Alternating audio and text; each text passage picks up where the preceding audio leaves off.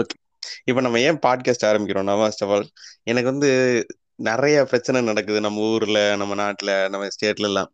So அதை பார்க்கும்போது அதை பத்தி பேசணும் அப்படின்னு தோணிட்டே இருக்கும். அதை பத்தி பேசி அதுல வன்மத்தை கக்கலாம் அப்படின்லாம் தோணும். அந்த மாதிரி பண்ணும்போது தான் யூடியூப் சேனல் ஒன்று ஆரம்பிச்சு அதுல கொஞ்சம் கொஞ்சமா வீடியோ போட்டு பேச ஆரம்பிச்சேன். ஆனா யூடியூப்ல வீடியோ போடுறது வந்து ரொம்ப வேலைப்பாடா இருக்கு. எடிட்டிங் நிறைய தேவைப்படுது. அப்புறமேட்டு நான் வந்து நல்லா நீட்டாக ஆகி வந்து தான் ரெக்கார்டிங் பண்ண வேண்டியிருக்கு. அப்புறம் நிறைய வேலை இருக்கு போஸ்ட் ப்ராசஸிங்ல ஸோ அது நம்ம அந்த டயத்துல அந்த வீடியோவை போடுறதுக்குள்ள அந்த கருத்து வந்து வேலிட் இல்லாம போயிருது. அடுத்த கருத்து அடுத்த பிரச்சனை வந்துருது. ஸோ அந்த அந்த பிரச்சனையை பத்தி நம்ம பேசும்போது அது ஒரு தேவையில்லாத பிரச்சனை ஆயிடுது ஸோ அதனாலதான் திடீர்னு நேற்று வந்து சும்மா படுத்துக்கிட்டு நிறைய பாட்காஸ்ட் கேட்டுட்டு இருக்கும்போது நான் எப்பயுமே எஸ்விகே பாட்காஸ்ட் கேட்பேன் ரெகுலரா அந்த மாதிரி போய்கிட்டு இருக்கும்போது தான் சரி இதை கேட்போம் அப்படின்ட்டு திடீர்னு தோணுச்சு. நம்மளே ஒரு பாட்காஸ்ட் ஆரம்பிச்சிடலாம் அப்படின்னு.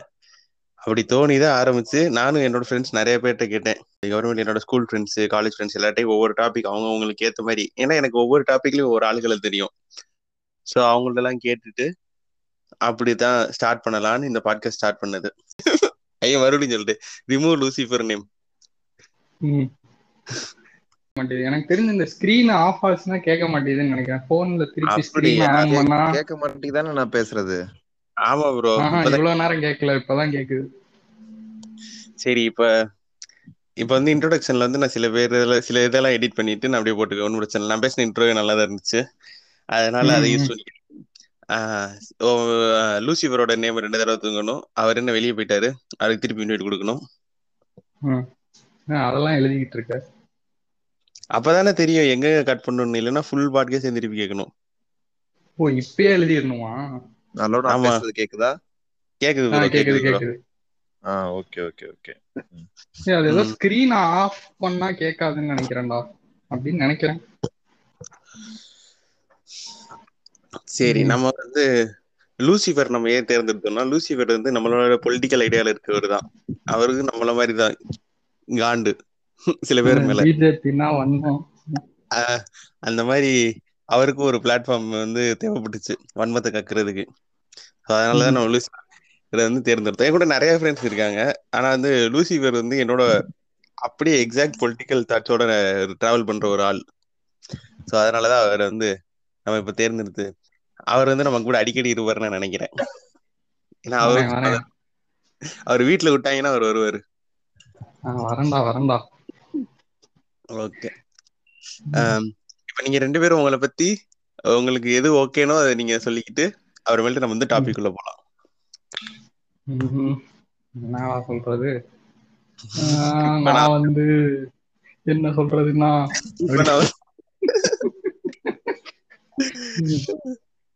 சொல்லு. என்னடா என்ன பத்தி எல்லாம் கேட்டா நான் என்னடா சொல்றது? சரி விடு. ப்ரோ நீங்க உங்களை பத்தி ஏதாவது சொல்றீங்களா? உங்க பேரு? என் பிரிய என் பேரு வச்சுக்கோங்க. வச்சுக்கோங்க. நானும் உங்கள மாதிரிதான். வன்மத்தை கக்கிறதுக்கு ஒரு பிளாட்ஃபார்ம் ரொம்ப நாளா தேடிட்டு தான் இருக்கேன். முன்ன வந்து ஏதாச்சும் ஒரு இஷ்யூ நடந்துச்சு அப்படின்னா அப்படியே நிம்ம நிம்மதியாவே இருக்க முடியாது. அதனால அந்த வன்மத்தை கக்கிறதுக்கு பிளாக் ஸ்பாட்டை கொஞ்ச நாள் யூஸ் பண்ணிட்டு இருந்தேன். அப்ப அதுல போயிட்டு வன்மத்தை அதாவது டஸ்ட்பின் மாதிரி கொட்டிட்டோம் அப்படின்னா அப்பதான் கொஞ்சம் மைண்ட் ஃப்ரீயா இருக்கும். எப்பா அப்பதான் வேற ஏதாச்சும் பத்தி யோசிக்க முடியும் நம்ம. இல்லன்னா அதுவே ஓடிக்கிட்டு இருக்கும் மண்டைக்குள்ள. அது கரெக்ட் தான். நீ காலையில எல்லாம் ஆபீஸ் போகும்போது எடுத்தா போன் எடுத்தா Facebookல ரெண்டு போட்டுருவாங்க. ஏதாச்சும் ஒரு சம்பவத்தை பண்ணி விட்டுருவாங்க நம்ம. சரி, அந்த இது யோசித்து யோசித்து யோசித்து ரொம்ப அது வந்து நம்மளால எதுவுமே கான்சென்ட்ரேட் பண்ண முடியாது. ஐயோ இப்படி இருக்கே அநியாயத்துக்கு பண்றாங்களே. நிறைய அதனால நம்ம அதை பத்தி எல்லாத்தையும் பத்தி பேச போறோம். இன்னைக்கு நம்ம என்ன டாபிக் எடுத்திருக்கோம்னா ஸ்டார்டிங் வந்து எல்லாத்துக்குமே ரொம்ப ஃபெமிலியரான டாபிக் வந்து தமிழ் சினிமா பத்தி பேச போறோம். உடனே தமிழ் சினிமான்னு நான் வந்து தமிழ் சினிமா வந்து எப்படி வந்து கோலுச்சி நிக்குது பயங்கரமா? இந்த தெலுங்கு சினிமாக்கு கன்னட சினிமாக்கு அதை பத்தி நம்ம பேச போறது இல்ல. இவங்க என்னென்ன மோசமா பண்ணிருக்காங்க அப்படின்னு பேச போறோம். இதுக்குன்னு அந்த ரெண்டு சினிமாவுமே வந்து தமிழ் சினிமாவோட சூப்பர் அப்படின்னு. அவங்க இதை விட ரொம்ப பிற்போக்கானவங்க. அவங்கெல்லாம். அதனால தனியாவே பேசலாம் ஒரு நாளைக்கு சோ இப்போ வந்து தமிழ் சினிமா பத்தி நம்ம ஸ்டார்ட் பண்ணலாம். ஸ்டார்ட் பண்ணலன்னே வந்து நமக்கு ரொம்ப பின்னாடி எல்லாம் போய் பேச முடியாது. ரொம்ப. பின்னாடினா நமக்கு நம்ம பிறக்கிறதுக்கு முன்னாடி இருந்த சினிமாலாம் நமக்கு தெரியாது. ஒரு நைன்டிஸ் டூ நைன்டிஸ்ல இருந்து ஸ்டார்ட் பண்ணி அதுல இருந்து பேசலாம். அது நமக்கு கொஞ்சம் ஃபெமிலியரான படம். பொதுவா எப்படின்னா உங்களை எல்லாத்துக்கும் இப்ப ஃபர்ஸ்ட் பார்த்து ஞாபகம் இருக்க படம் எது? அந்த லெவலுக்கு ஸ்டார்ட் பண்ணா கரெக்டா இருக்கும். நான் தியேட்டர்ல பார்த்து எனக்கு ஃபர்ஸ்ட் ஃபர்ஸ்ட் ஞாபகம் இருக்க படம் என்னன்னா ஐ திங்க் டூ தௌசண்ட் ஃபோர்ல தவசின்னு நினைக்கிறேன். அதுதான் தியேட்டர்ல பார்த்த படம். தவசி? மகவதி எனக்கு வந்து நான் ஃபர்ஸ்ட் தியேட்டர்ல பார்த்த தமிழ் படம் வந்து அழகிய தீயேன்னு ஒரு படம். ஆனா வந்து சத்தியமா எனக்கு அந்த படத்துல ஹீரோ யாருன்னு மட்டும்தான் ஞாபகம் இருக்கு. பிரசன்னா. அதை தவிர அந்த. படத்துல எதுவுமே ஞாபகம் இல்ல. அந்த பாட்டுல அந்த படத்துல இந்த பாட்டு வரும். லைலா அந்த படத்துல. அதுவும் எனக்கு ஞாபகம் இல்ல. ஆனா அதுக்கப்புறம் எனக்கு ஞாபகம் இருக்க ஃபர்ஸ்ட் தமிழ் படம்னா சந்தோஷ் சுப்பிரமணியம் தான் ஞாபகம் இருக்கு. நான் சந்தோஷ் சுரனி தியேட்டர் போனேன். அதுதான் வந்து எனக்கு எனக்கு தெரிஞ்சு ஒரு ஞாபகம் இருக்கு. ஒரு ஓரளவு ஒரு ஏஜ் வந்து ஒரு புரியிற அளவுக்கு இருந்து பார்த்த ஃபர்ஸ்ட் படம் அதுதான் தேட்டர்ல சந்தோஷ் சுப்பிரமணியம் வந்து தகப்பன்மார்களை தாக்கிய படம். எனக்கு எனக்கு நான் நான் வந்து வில்லேஜ்ல இருந்ததுனால பெருசா இனிஷியலா தேட்டருக்குலாம் அவ்வளவா போனது இல்ல ஃபர்ஸ்ட் வந்து எனக்கு தெரிஞ்சு கோ போனேன். அதுவும் ரொம்ப லேட்டா அதுக்கப்புறம். நான் ரெகுலரா தேட்டருக்கு போக ஆரம்பிச்சதெல்லாம் காலேஜ் வந்ததுக்கு அப்புறம் தான். காலேஜ் வந்ததுக்கு அப்புறம் அப்புறம் ஒர்க்கிங் ஒர்க் பண்ண ஆரம்பிச்சப்ப அதுக்கப்புறம் தான் நான் அதிகமா தேட்டருக்கு போனது. நானுமே வந்து ஸ்கூல் படிக்கிற வரைக்கும் வீட்ல வந்து தேட்டர்லாம் ஒன்றும் பெருசா கூட்டு போனது கிடையாது. மொத்தமே வந்து ஸ்கூல் முடிக்கிற வரைக்கும் ஒரு பத்து பத்து படத்துக்குள்ளதான் தேட்டர்ல பார்த்திருப்பேன். அதுக்கப்புறம் அந்த காலேஜ் வந்ததுல இருந்து ஆஹ் வாரத்துக்கு நாலு படம் ரிலீஸ் ஆனா மூணு படத்துக்கு சினிபைல மாறிட்டோம். அதுக்கப்புறம் வந்து சரி மூணு மூணு படம் ரிலீஸ் ஆனா மூணு படத்துக்கு போயிருவோம். நாலு படம்னா கொஞ்சம் அக்காமடேட் பண்ண முடியாது ரெண்டு நாள்ல. அதனால சரி சினிமா பையனை மாறிட்டார் அந்த இதுல ஆமா. ஆமா ஆமா. அந்த இடத்துல வந்து நான் இது தியேட்டர்ல பார்த்த அஹ், காசெல்லாம் சேர்த்து வச்சிருந்தா ஒரு தியேட்டரை கட்டி எல்லாம் சொல்லுவாங்க. அப்படி பேசுறதுக்கு அந்த காலத்துல ரிவ்யூ எழுத ஆரம்பிச்சிருந்தீங்கன்னா ரிவ்யூ பேச ஆரம்பிச்சிருந்தீங்கன்னா இந்நேரத்துக்கு நீ ஒரு பெரிய செலிபிரிட்டியா இருந்திருப்ப. யாருக்கும் தெரியாத ஒரு விஷயத்த சொல்றேன். நானும் யூடியூப்ல ரிவ்யூ எல்லாம் பண்ணியிருக்கேன். அது எனக்கு தெரியாது. அது யாருக்குமே தெரியாது. அதுதான் நம்ம சேனலோட சிறப்பு. சரி. அதுக்கு அப்படியே அவ்வளோ நியூவா இருக்க படத்துக்கு வரணும் ஒரு டூ தௌசண்ட்ஸ் அந்த மாதிரி வேணாம். நம்ம கேடிவில பார்த்துருப்போம். நாட்டா பார்த்துருப்போம். அந்த. படத்துல நிறைய பேச வேண்டியிருக்கு தேவர் மகன் இருக்கு. அதே மாதிரி தமிழ் சினிமா அப்படியெல்லாம் படங்கள் எடுத்து அப்படியே இப்ப பயங்கரமா எவால்வ் ஆகி மத்த ஒடுக்கப்பட்டவங்களுக்கும் நிறைய வாய்ப்பு கொடுத்துதான் இப்ப பாரஞ்சித் வந்து அவர் நிறைய ஸ்டார்ட் பண்ணி நிறைய படம் எடுத்துட்டு இருக்காரு. ஆனா இப்ப வந்து என்ன சொல்றாங்கன்னா அந்த படத்து ஓகே சொன்னவங்க எல்லாம் பழைமைவாத படத்துக்கு எல்லாம் ஓகே சொன்னவங்க எல்லாம் பாரஞ்சித் அவர் படத்தை வந்து நல்லாதான் இருக்கு. ஆனா இத பேசுறதுக்கா இது? சினிமானா ஒரு என்டர்டைன்மெண்ட் தானே பொழுதுபோக்கு தானே அப்படிங்கிற விஷயத்தையும். வைக்கிறாங்க அவ்வளவு இந்த பாண்டாவே ரிவ்யூல அப்பப்போ சொல்லும் நீங்க நல்லா தான் எடுக்கிறீங்க உங்க ஸ்கிரீன் ரைட்டிங் எல்லாம் நல்லா இருக்கு. ஆனா எதுக்கு அவ்வளோ? இதை நீங்க வந்து இதுல புகுத்துறீங்க? மக்கள் மேல. இஷ்டத்துக்கு ஏதாச்சும் அடிச்சு விடுறது. அது பாண்டா வந்து ப்ரௌ ப்ரௌடு கவுண்டன். அவன் அப்படிதான். நம்ம கொங்கு பெல்ட்ல இருக்க அப்படியே அவரு. ஆமா அவர் ப்ரௌடு கவுண்டன். அவர் அப்படிதான் பேசுவார் அவரு. எனக்கு இனிஷியல் ஸ்டேஜ்ல கேடிவில பார்த்த ஞாபகம் இருக்க படங்கள்னா இந்த ராமன் நாராயணனா அவரோட படங்கள் தான். அந்த கந்தன் கருணையா கந்தன் கருணை இல்ல. ஒரு படத்துல வந்து ஆஹ், இந்த நாய் பிடிக்கிற வண்டியை பார்த்துட்டு நாயே ஒளிஞ்சுக்கும். அப்புறம் பாம்பு ஹெல்ப் பண்ணும். இந்த மாதிரி படங்கள். நிறைய படம் எடுப்பாப்ல. ஆமா ஆமா. அந்த படங்கள் தான் எனக்கு ஞாபகம் இருக்கு கேடிவில பார்த்தது. நிறைய ரஜினி படங்கள் தான் ஞாபகம் இருக்கு. நான் வந்து இந்த ரொம்ப சின்ன வயசுல வந்துட்டு அஹ், ஒரு ரஜினி கன்னியா சுத்திட்டு இருந்தது. என்ன ஒரு அஹ், ஒரு மூணு வயசுல இருக்கப்பயே ரஜினி மாதிரி சல்யூட் அடி தம்பி அப்படின்னு சொல்லி எல்லாம் ரஜினி படத்துல எனக்கு ரொம்ப ரொம்ப பிடிச்ச படம்னா ராஜா சின்ன ரோஜான்னு ஒரு படம் இருக்கும். அவ்வளவு சூப்பரா இருக்கும் அந்த படம். அதுல ஆக்சுவலா அந்த பாட்டு இருக்கும்ல? சூப்பர் ஸ்டாரு அது இல்ல ஆஹ், அந்த ராஜா கார்ட்டூன்லாம் ஒரு ஆமா கார்ட்டூன் மாதிரி ஒரு பாட்டு ஒண்ணு இருக்கும் அதுல. ராஜா சின்ன ரோஜா உடனே பாட்டு கரெக்ட் அந்த இருக்கும். நான் நினைக்கிறேன்ல. அந்த நிறைய வரும். அந்த படம் வந்து ஒரு ஹோல்சமான படம். அது அப்புறம் இன்னொரு இந்த முதல் ஒன்ல கூட ஒரு ஆஹ் ஒரு அப்பதான் பாட்டுல. பிரம்மாண்ட இயக்குனர். ஆஹ் நமக்கு ராஜாஜி அந்த மாதிரி தப்பிச்சு போனது.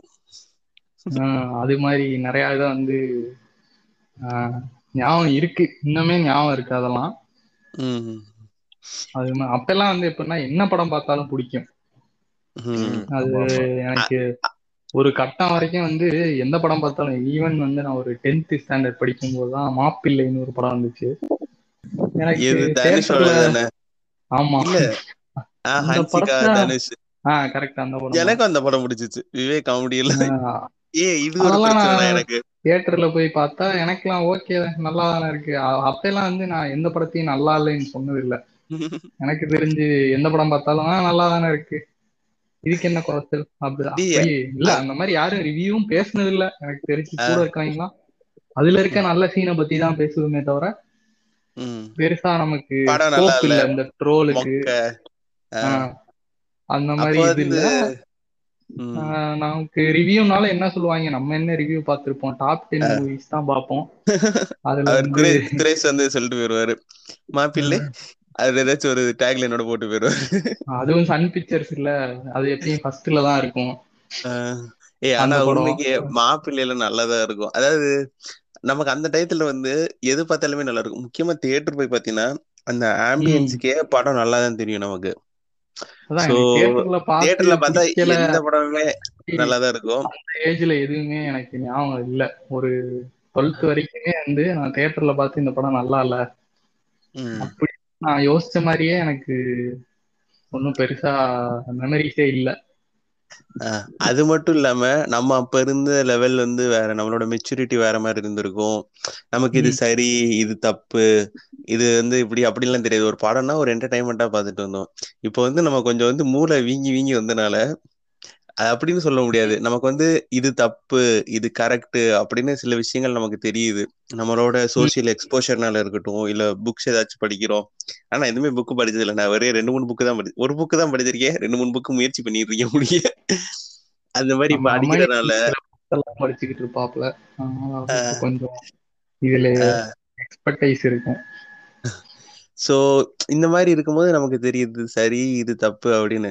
இப்ப டூ தௌசண்ட் சிக்ஸ்டீன்ல ரொமோ வந்தப்ப அந்த படத்தெல்லாம் எடுத்து ஃபயர் விட்டுக்கிட்டு இருந்த சிவகார்த்திகேயன் வச்சுக்கிட்டு ஸ்டேட்டஸ் வச்சுக்கிட்டு தெரியும்? அவ்வளவு சூப்பரா இருந்து அந்த மாதிரி இருக்கும். நாட்கள் ஆவ. ஆவ ஆவ அட அதுக்கு பாவி பைய. அந்த புள்ள நீ அதுக்கு முன்னாடியே தெரிஞ்சிட்டியா நான்லாம் ரெமோ படத்தை. பார்த்து போட்டு பயிர் விட்டுக்கிட்டு அப்படியே ஆசையை வளர்த்துக்கிட்டு. சரி. பொண்ணுக்கு பிடிக்காட்டினா அதுக்கு நம்ம துரத்தி துரத்தி லவ் பண்ணதா பிடிக்கும் போல அப்படின்னு இது வரைக்கும் நம்ம யாரையுமே துரத்துனது இல்லை. அது வேற விஷயம். நமக்கு துரத்த வந்து தைரியம் கிடையாது. ரெண்டாவது விருப்பம். கிடையாது. விருப்பம் கிடையாதுன்னு இல்ல தைரியம் கிடையாது முத. அதுக்குள்ள நமக்கு தெரிஞ்சிருச்சு அதெல்லாம் தப்புன்னு. நம்ம வீட்ல செருப்பால சொல்லிட்டு. அது ஒரு முக்கியமான விஷயம். வீட்டுல வந்து செவிலி அடிப்பாங்க. அது வேற விஷயம்.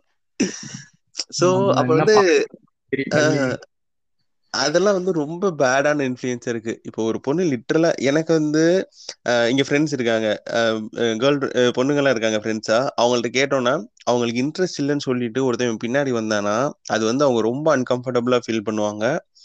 அது மட்டும். இல்லாம அது ரொம்ப இந்த விஷயம் இல்ல. நான் லேட்டஸ்டா நேத்து ஒண்ணு பார்த்தேன். நீயா நானாவோ தமிழா தமிழாலயோ ஒரு பொண்ணு வந்து இப்ப வந்து நீங்க வந்து எங்கள்ட்ட லவ் ப்ரொபோஸ் பண்றீங்க. எனக்கு பாய் ஃப்ரெண்ட் இருக்குன்னு சொல்லி நான் உங்களை வேணாம்னு சொல்றேன். நீங்க அடுத்த நாள் வரணும்.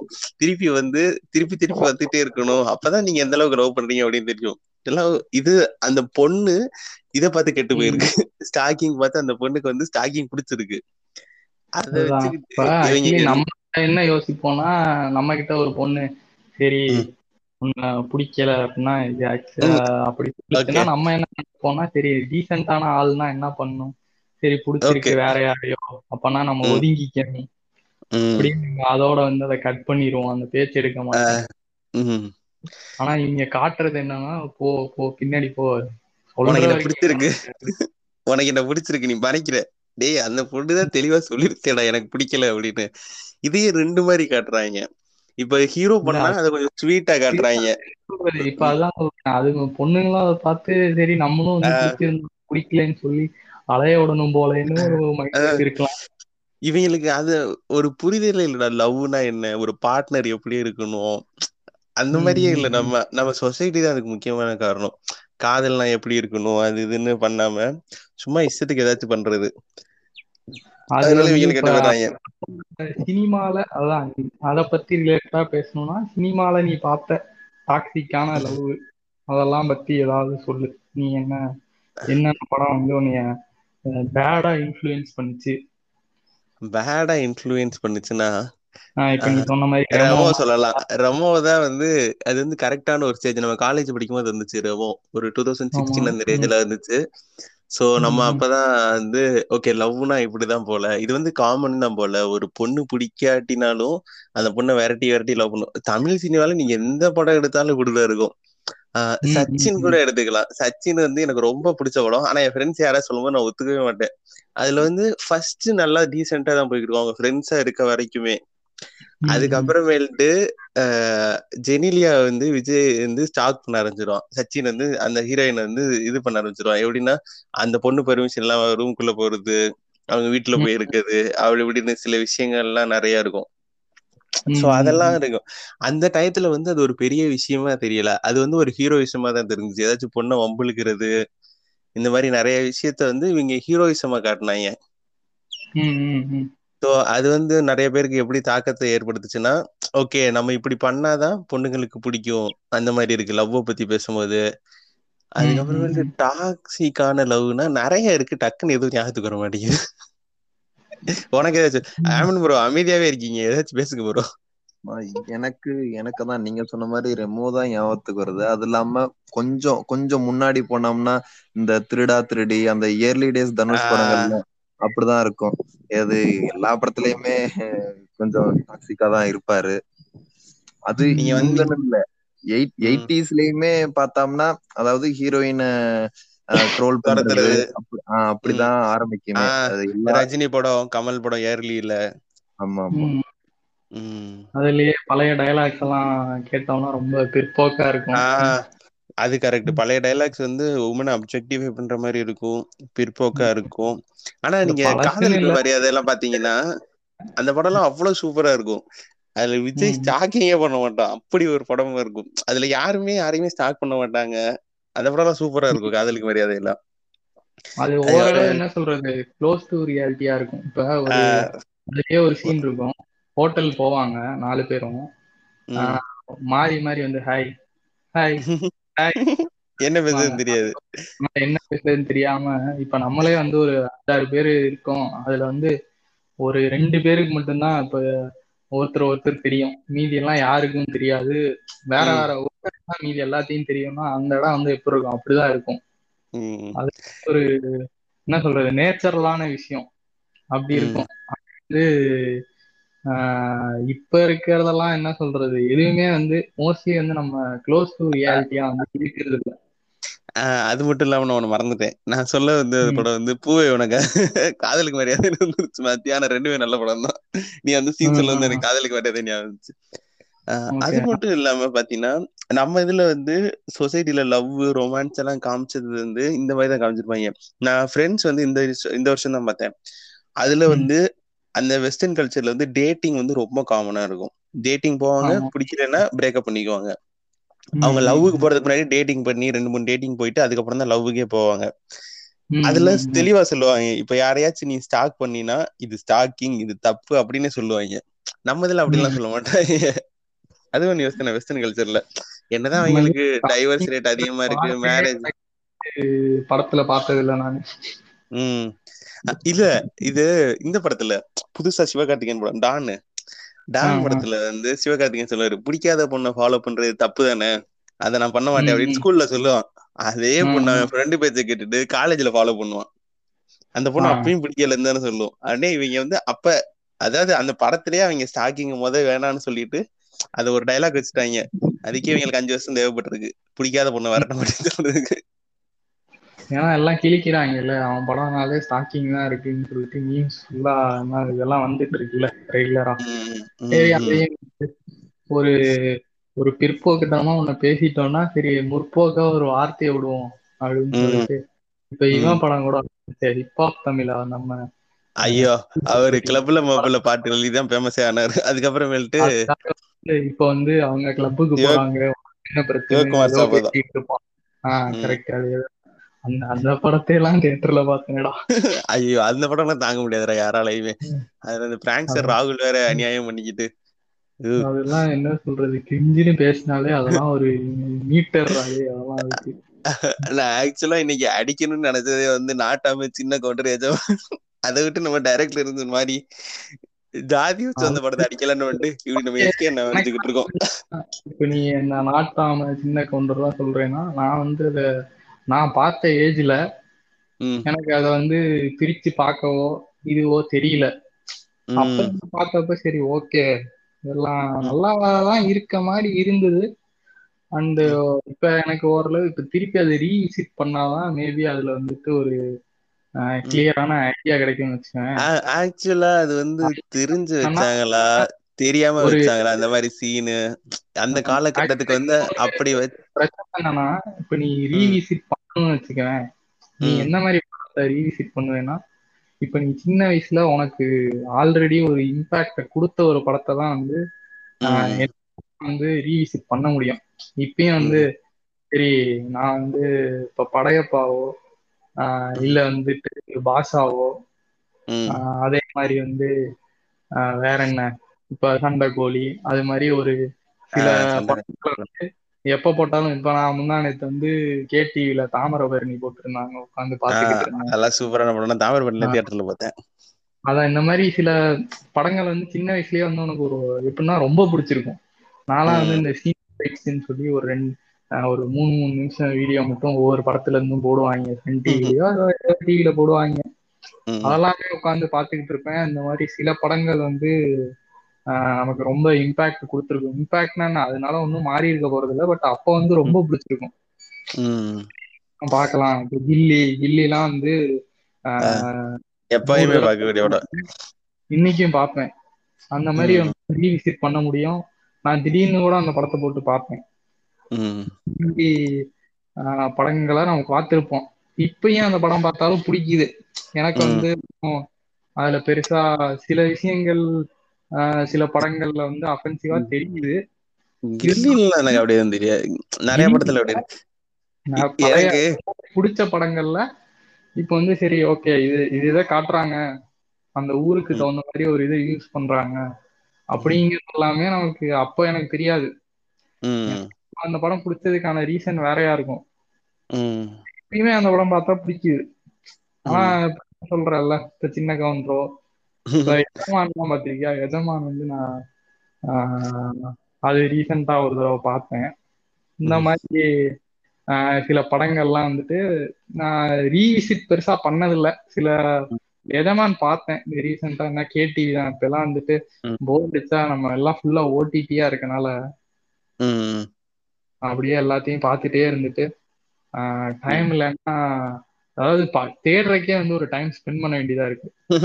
சரி இத பார்க்கணும் அதை தேடணும் அப்படின்னு. அதுக்கு சரி கேடிவிலன்னா அவங்களே போடுவாங்கல்ல காலங்காத்தால ஏழு மணில இருந்து வரும் பையன். அதனால அது ஒண்ணு சரி நம்ம சாய்ஸ் இல்லாம ரேண்டமா ஒண்ணு பார்ப்போம் அப்படின்னு தோன்றப்ப மட்டும் கேடிவி போடுறேன் ம், பார்க்கும்போது ரீசெண்டா எஜமான் படம் பார்த்தேன். அது- அது நீ பாத்திருக்கியா அந்த படம் கொஞ்சம் கொஞ்சம் பார்த்திருக்கேன் நான் சொன்ன எல்லா படத்துலயும் நான் முழுசா பார்த்தது இல்லை. எனக்கு பாக்குற அளவுக்கு பொறுமை இல்லை நான் திருப்பி தேடி பார்த்து பார்க்கலான்னு பார்ப்பேன். என்னால தாக்கு பிடிக்க முடியாது. அதனால விட்டுருவேன். தேவர் மகன் ட்ரை பண்ணி பார்த்தேன். நீ பாத்திருக்கியா எஜமான் பாத்திருக்கியா திரும்ப ரீவிசிட் எல்லாம் பண்ணதே கிடையாது. எஜமான். இதெல்லாம். ஆனா தேவர் மகன் அவர் சொன்ன மாதிரி நான் தேவர் மகன் எல்லாம் திரும்ப திரும்ப பார்த்திருக்கேன். ஆனா தேவர் மகன்ல அதான் விஷம் இருக்குன்னா விஷம் இருக்கு. ஆனா எனக்கு ரைட்டிங்கா எனக்கு அந்த படம் ரொம்ப பிடிக்கும். அதனால அது வந்து உண்மைக்கே ஒரு கிரிப்பிங்கான ஸ்டோரியா நான். நான் ஏன் தெரியுமா இந்த மாதிரி பழைய படத்தெல்லாம் பேச ஆரம்பிச்சேன்? நான் ஃபாலோ பண்ற எல்லா சேனலுமே அடிக்கிறது வந்து ஸ்டாண்டர்டா அடிக்கிறது வந்து தேவர் மகன் சின்ன கவுண்டர் இந்த படத்தை அடிக்காம எந்த சேனல்லையுமே பேச மாட்டாங்க. பாட்காஸ்டா. இருக்கட்டும். அதனாலதான் எனக்கு அந்த படத்துக்கு மேல எல்லாம் ஒரு இது வந்துருச்சு. எனக்கு அப்படி ஒரு ரிவ்யூ கேட்டுட்டு அதை பார்க்கும்போது அதுதான் அப்படியே தெரியுது நமக்கு அப்பட்டமா. மேபி அவங்க வந்து தெரிஞ்சே அதை வைக்காம இருந்திருக்கலாம். ஏன்னா அந்த காலத்துல வந்து அது ஒரு காமனான திங்கா இருந்திருக்கலாம். இப்படிதான். வாழ்வியல். வில்லேஜ்ல இப்படிதான் வாழ்வியல்.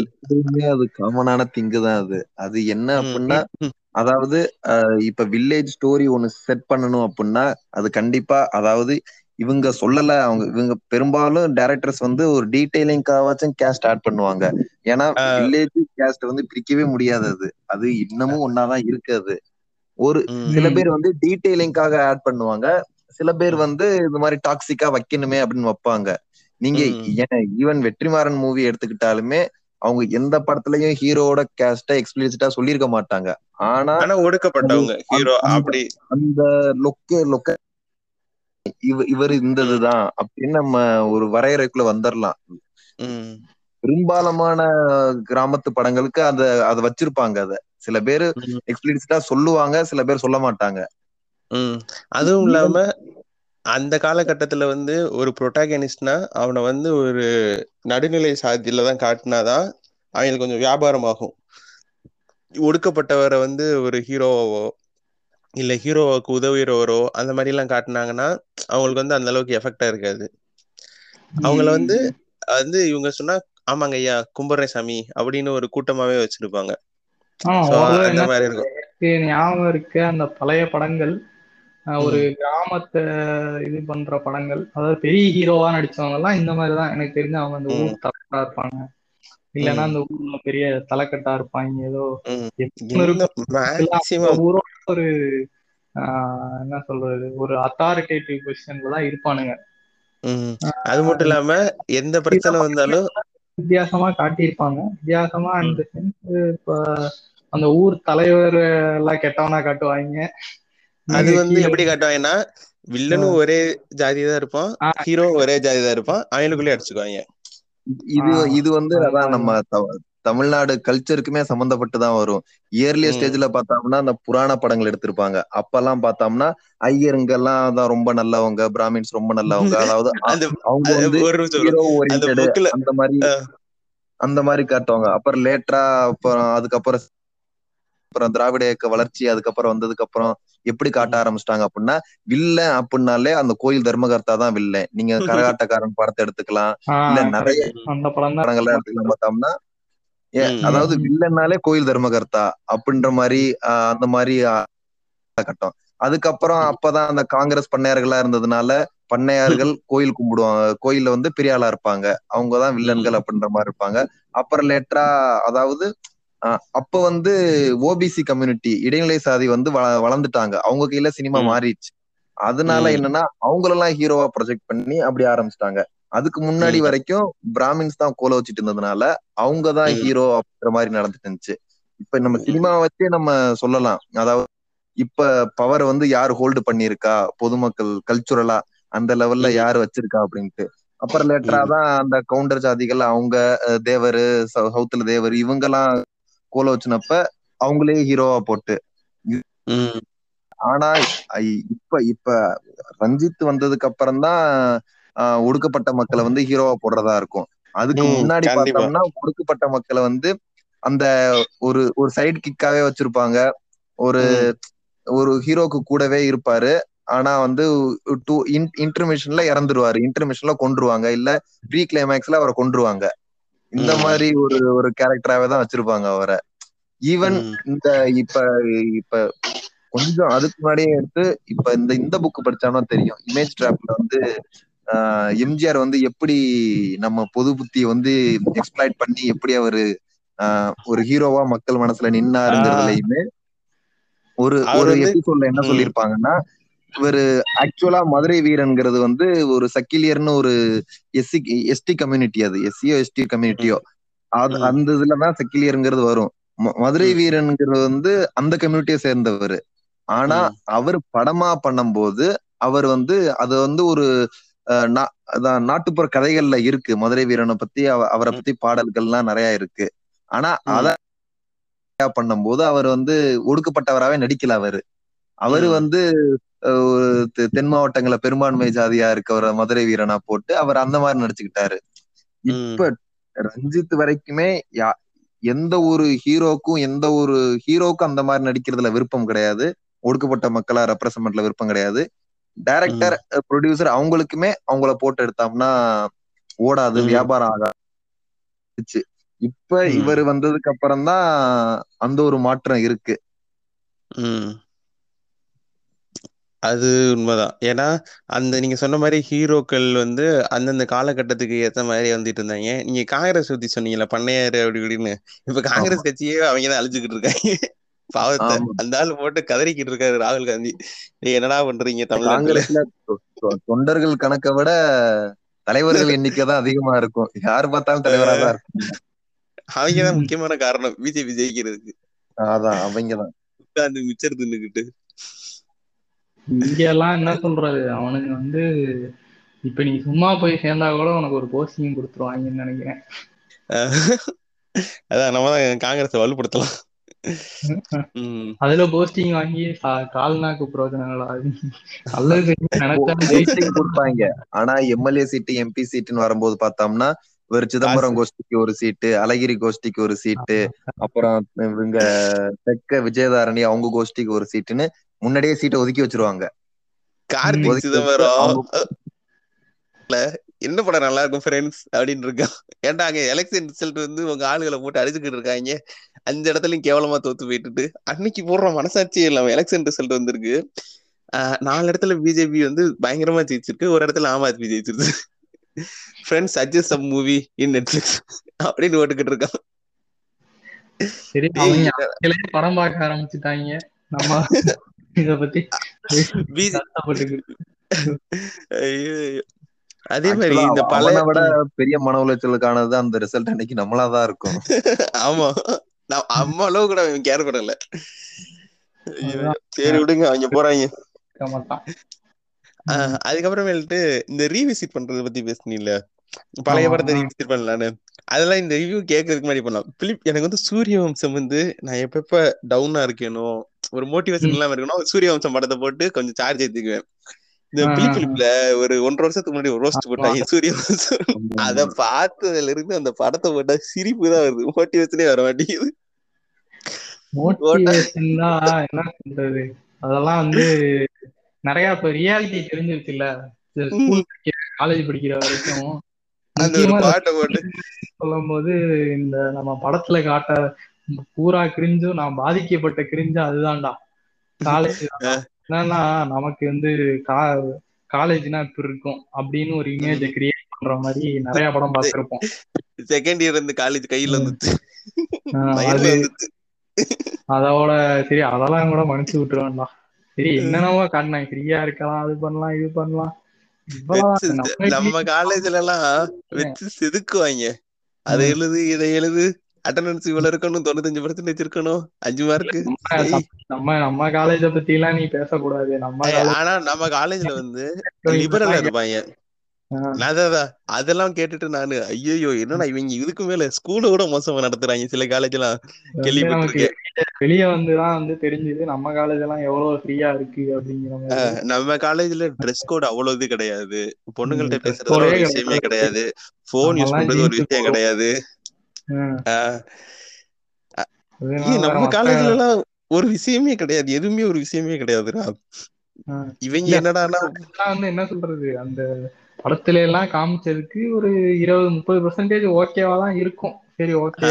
படிக்கிறதை தவிர்த்து நம்ம காலேஜ் எல்லாமே இது அந்த படிக்கிறதுல போற ப்ரெஷரை தவிர்த்து. அவங்க அவனுங்க அதையும் சொல்ல மாட்டானுங்க. ஆனா நம்ம ரன் பண்ணணும்ல. இல்ல அப்படிங்கிற மாதிரி பிம்பத்தை வந்து கொண்டு வந்தது வந்து சினிமா தான் இதெல்லாம் ஆஹ், சினிமால இருந்து ஆரம்பிச்சாங்களா இல்ல வீட்ல இருந்து ஆரம்பிக்கிறாங்களா தெரியல. டென்த் முடி லைஃப் நல்லா இருக்கும். டுவெல்த் முடி லைஃப் நல்லா இருக்கும். காலேஜ் முடி லைஃப் நல்லா இருக்கும்.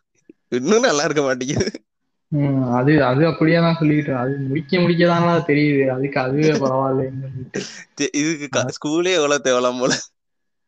அதுதான். ஸ்கூலு ஆனா என்னைய கேட்டா வந்து நான் ஸ்கூலோட காலேஜ்ல கொஞ்சம் பெட்டரா தான் என்ஜாய் பண்ணேன். எனக்கு ஸ்கூல்ல ஒரு ஹோல்டு இருந்துச்சு வீட்ல. நம்மள வெளியே விட மாட்டாங்க. அது உண்மைதான்.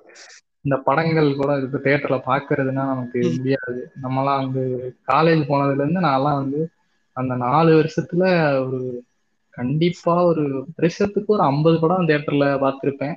மினிமம் அப்பனா ஒரு இருநூறு படம் பார்த்திருப்பேன் நாலு வருஷத்துல தியேட்டர்ல மட்டும். நம்ம இப்ப மோட்டிவேஷன்ல ஆரம்பிச்சது சூரியவம்சத்துல ஆரம்பிச்சு நம்ம வேற எங்கேயோ போயிட்டோம். கம் பேக் டு சூரிய அஹ், பிலிப் பிலிப்ல சொல்லிருப்பாங்க. நம்ம வந்து எல்லாரையுமே கௌரி கேரக்டர் தான் இது பண்ணோம். மேபி கௌரி சொன்ன விதம் தப்பா இருக்கலாம். நீ. எங்க நான் எங்க அப்படி இப்படின்னு ஆனா கௌரி அவரோட சாய்ஸ தான் சொல்றா. இந்த. சின்ராசு படிக்கலதான் தத்தி தான். அதுக்கு என்ன. பண்றது? காசு இருக்குன்னு கல்யாணம் பண்ணிக்க முடியுமா? அவ அவளோட கன்சர்ன சொல்றான். எனக்கு வந்து உன்னை பிடிக்கல. அதுக்கு அவ என்னமோ ஹாஷான காரணங்கள் சொல்றா. ம், கரெக்டா தான் பேசியிருக்கா. ஆனா இவன் என்ன பண்ணாங்க? பேக்ரவுண்ட் மியூசிக் எல்லாம் சின்ராசுக்கு ஏத்த மாதிரி போட்டு நம்ம மனசுல அப்பயே ஒரு விதை விதிக்கிறாங்க. நம்ம வாழ்க்கையில கௌரிகள் தேவையில்லை. நந்தினி போதும். என்ன சொல்றது? அது வே ஆஃப் ரிஜெக்ஷன் தப்பு. ஒரு என்ன சொல்றது? ஒரு மேலோட பாயிண்ட் ஆஃப் வியூல இருந்தானே எப்பயுமே வந்து நகருது. ஒரு நைன்டி பர்சன்ட் ம். அப்படி ம். ஆஹ் அதே மாதிரி நீ இப்ப மேலுன்னு சொன்னோடனே பேசலாம். நம்ம வந்து உமன் ஓரியன்ட் சப்ஜெக்டே அவ்வளவா இருந்ததே இல்ல. தமிழ் நான் வந்து உண்மையா சொல்றேன். இது வரைக்கும் பொண்ணு வெறும் ஹீரோயின் மட்டும் வச்சிருக்க படம் வந்து எனக்கு பெருசா எந்த படமும் பிடிச்சதே கிடையாது. நயன்தாரா maybe ஐஎஸ் ஒரு படம். அந்த படம். நல்லா இருக்கும். ஆஹ் அறம் அந்த படம் நல்லா இருக்கும் ஆமா. அதுக்கப்புறம் இது கூட டீசெண்டான படம். கோலமாவு கோகிலா இருக்கும். கோலமாவு கோலமா கோகிலா இதுல வந்து ஆக்சுவலா வந்து எனக்கு அந்த அளவுக்கு பிடிக்கல. என்னடா எப்படி சொல்றேன் நான்லாம் பீஸ்ட் பாக்குறதுக்கு முன்னாடி அதை பார்த்தா வெறியேத்திக்கிறது அது டாக்டர் வரிசையில பார்த்துட்டு போய் பீஸ்ட் பார்த்து இல்ல எனக்கு கோலமாவு கோகிலா வந்து அவ்வளவு பிடிக்கல. டாக்டர் நான் கொஞ்சம் நல்லா என்ஜாய் பண்ணேன். ஏன் கோலமாவு கோகிலா காமெடியில நல்லா இருந்துச்சு. மேபி. அதுவுமே பிகாஸ் ஆஃப் நயன்தாராவோட மார்க்கெட் வேல்யூ தான். அவ்வளவு பெரிய. மார்க்கெட் வேல்யூ இருக்கனாலதான் நடிக்க முடியுது அப்படி. அந்த காலத்துல நீ தனியா ஹீரோயின் சப்ஜெக்ட்னா வேற யார் நடிக்கிறா? நயன்தாரா? அதான் வேற யார் நடிக்க முடியாது கீர்த்தி சுரேஷ் வந்து நடிக்க சொன்னா ஒரு மாதிரி பண்ணிட்டு போயிடுறாங்க வந்து ஓடிடில வந்து. அந்த பெண்குயின் படமெல்லாம் பாவம் அந்த. அம்மா எங்கேயோ காட்டுல காண போன மாதிரி சுத்திக்கிட்டே இருக்கும். அந்த. படத்துல. குழந்தை கிடைக்குது திருப்பி தொலைக்குது. கிடைக்குது தொலைக்குது கிடைக்குது தொலைக்குது. கடத்த குழந்தை எப்படி வச்சிருக்குன்னு தெரியல. இதெல்லாம் இதெல்லாம் வந்து மறக்க வேண்டிய படம் நான் மறந்துட்டேன். அவங்க ரெண்டு பேத்துக்கும் நான் வந்து ஒரு நல்ல விஷயம் சொல்லணும். திரௌபதி நீங்க பார்க்கல ருத்ரதாண்டவம் பார்க்கல என்னத்த பேசுறது கொண்டு போய் நான்? அந்த படத்தெல்லாம் திரௌபதி பார்த்துட்டு நான். ரோஸ்ட் பண்ணு வெறிய ம். திரௌபதி பார்த்திருக்கீங்களா உங்களோட வியூ சொல்லுங்க ப்ரோ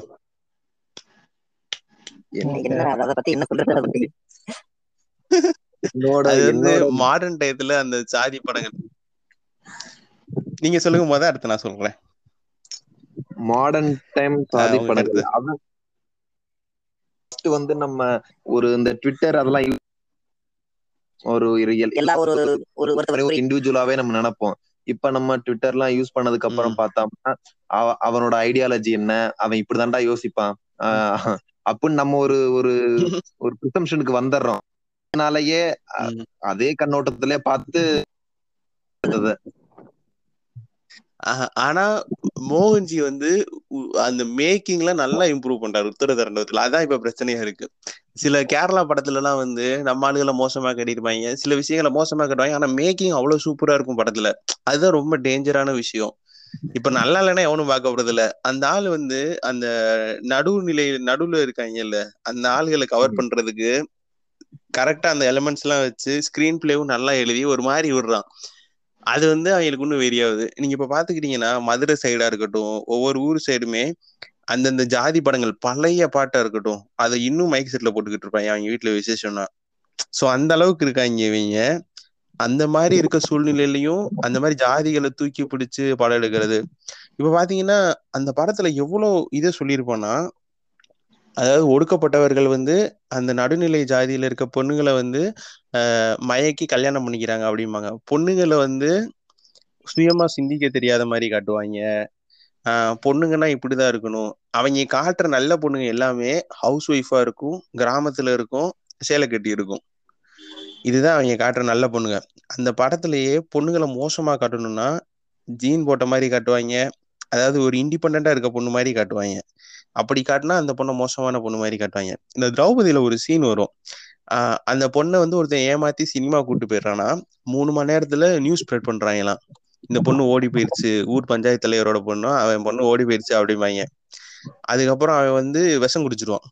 நாலு மணி அது அவங்க எல்லாம் டவுன்னா முப்பது நிமிஷம் தான் அப் அண்ட் டவுன் டிராவல் முப்பது முப்பது நிமிஷம் வச்சிடலாம் அஞ்சு நாலு அஞ்சு மணி நேரம்டா.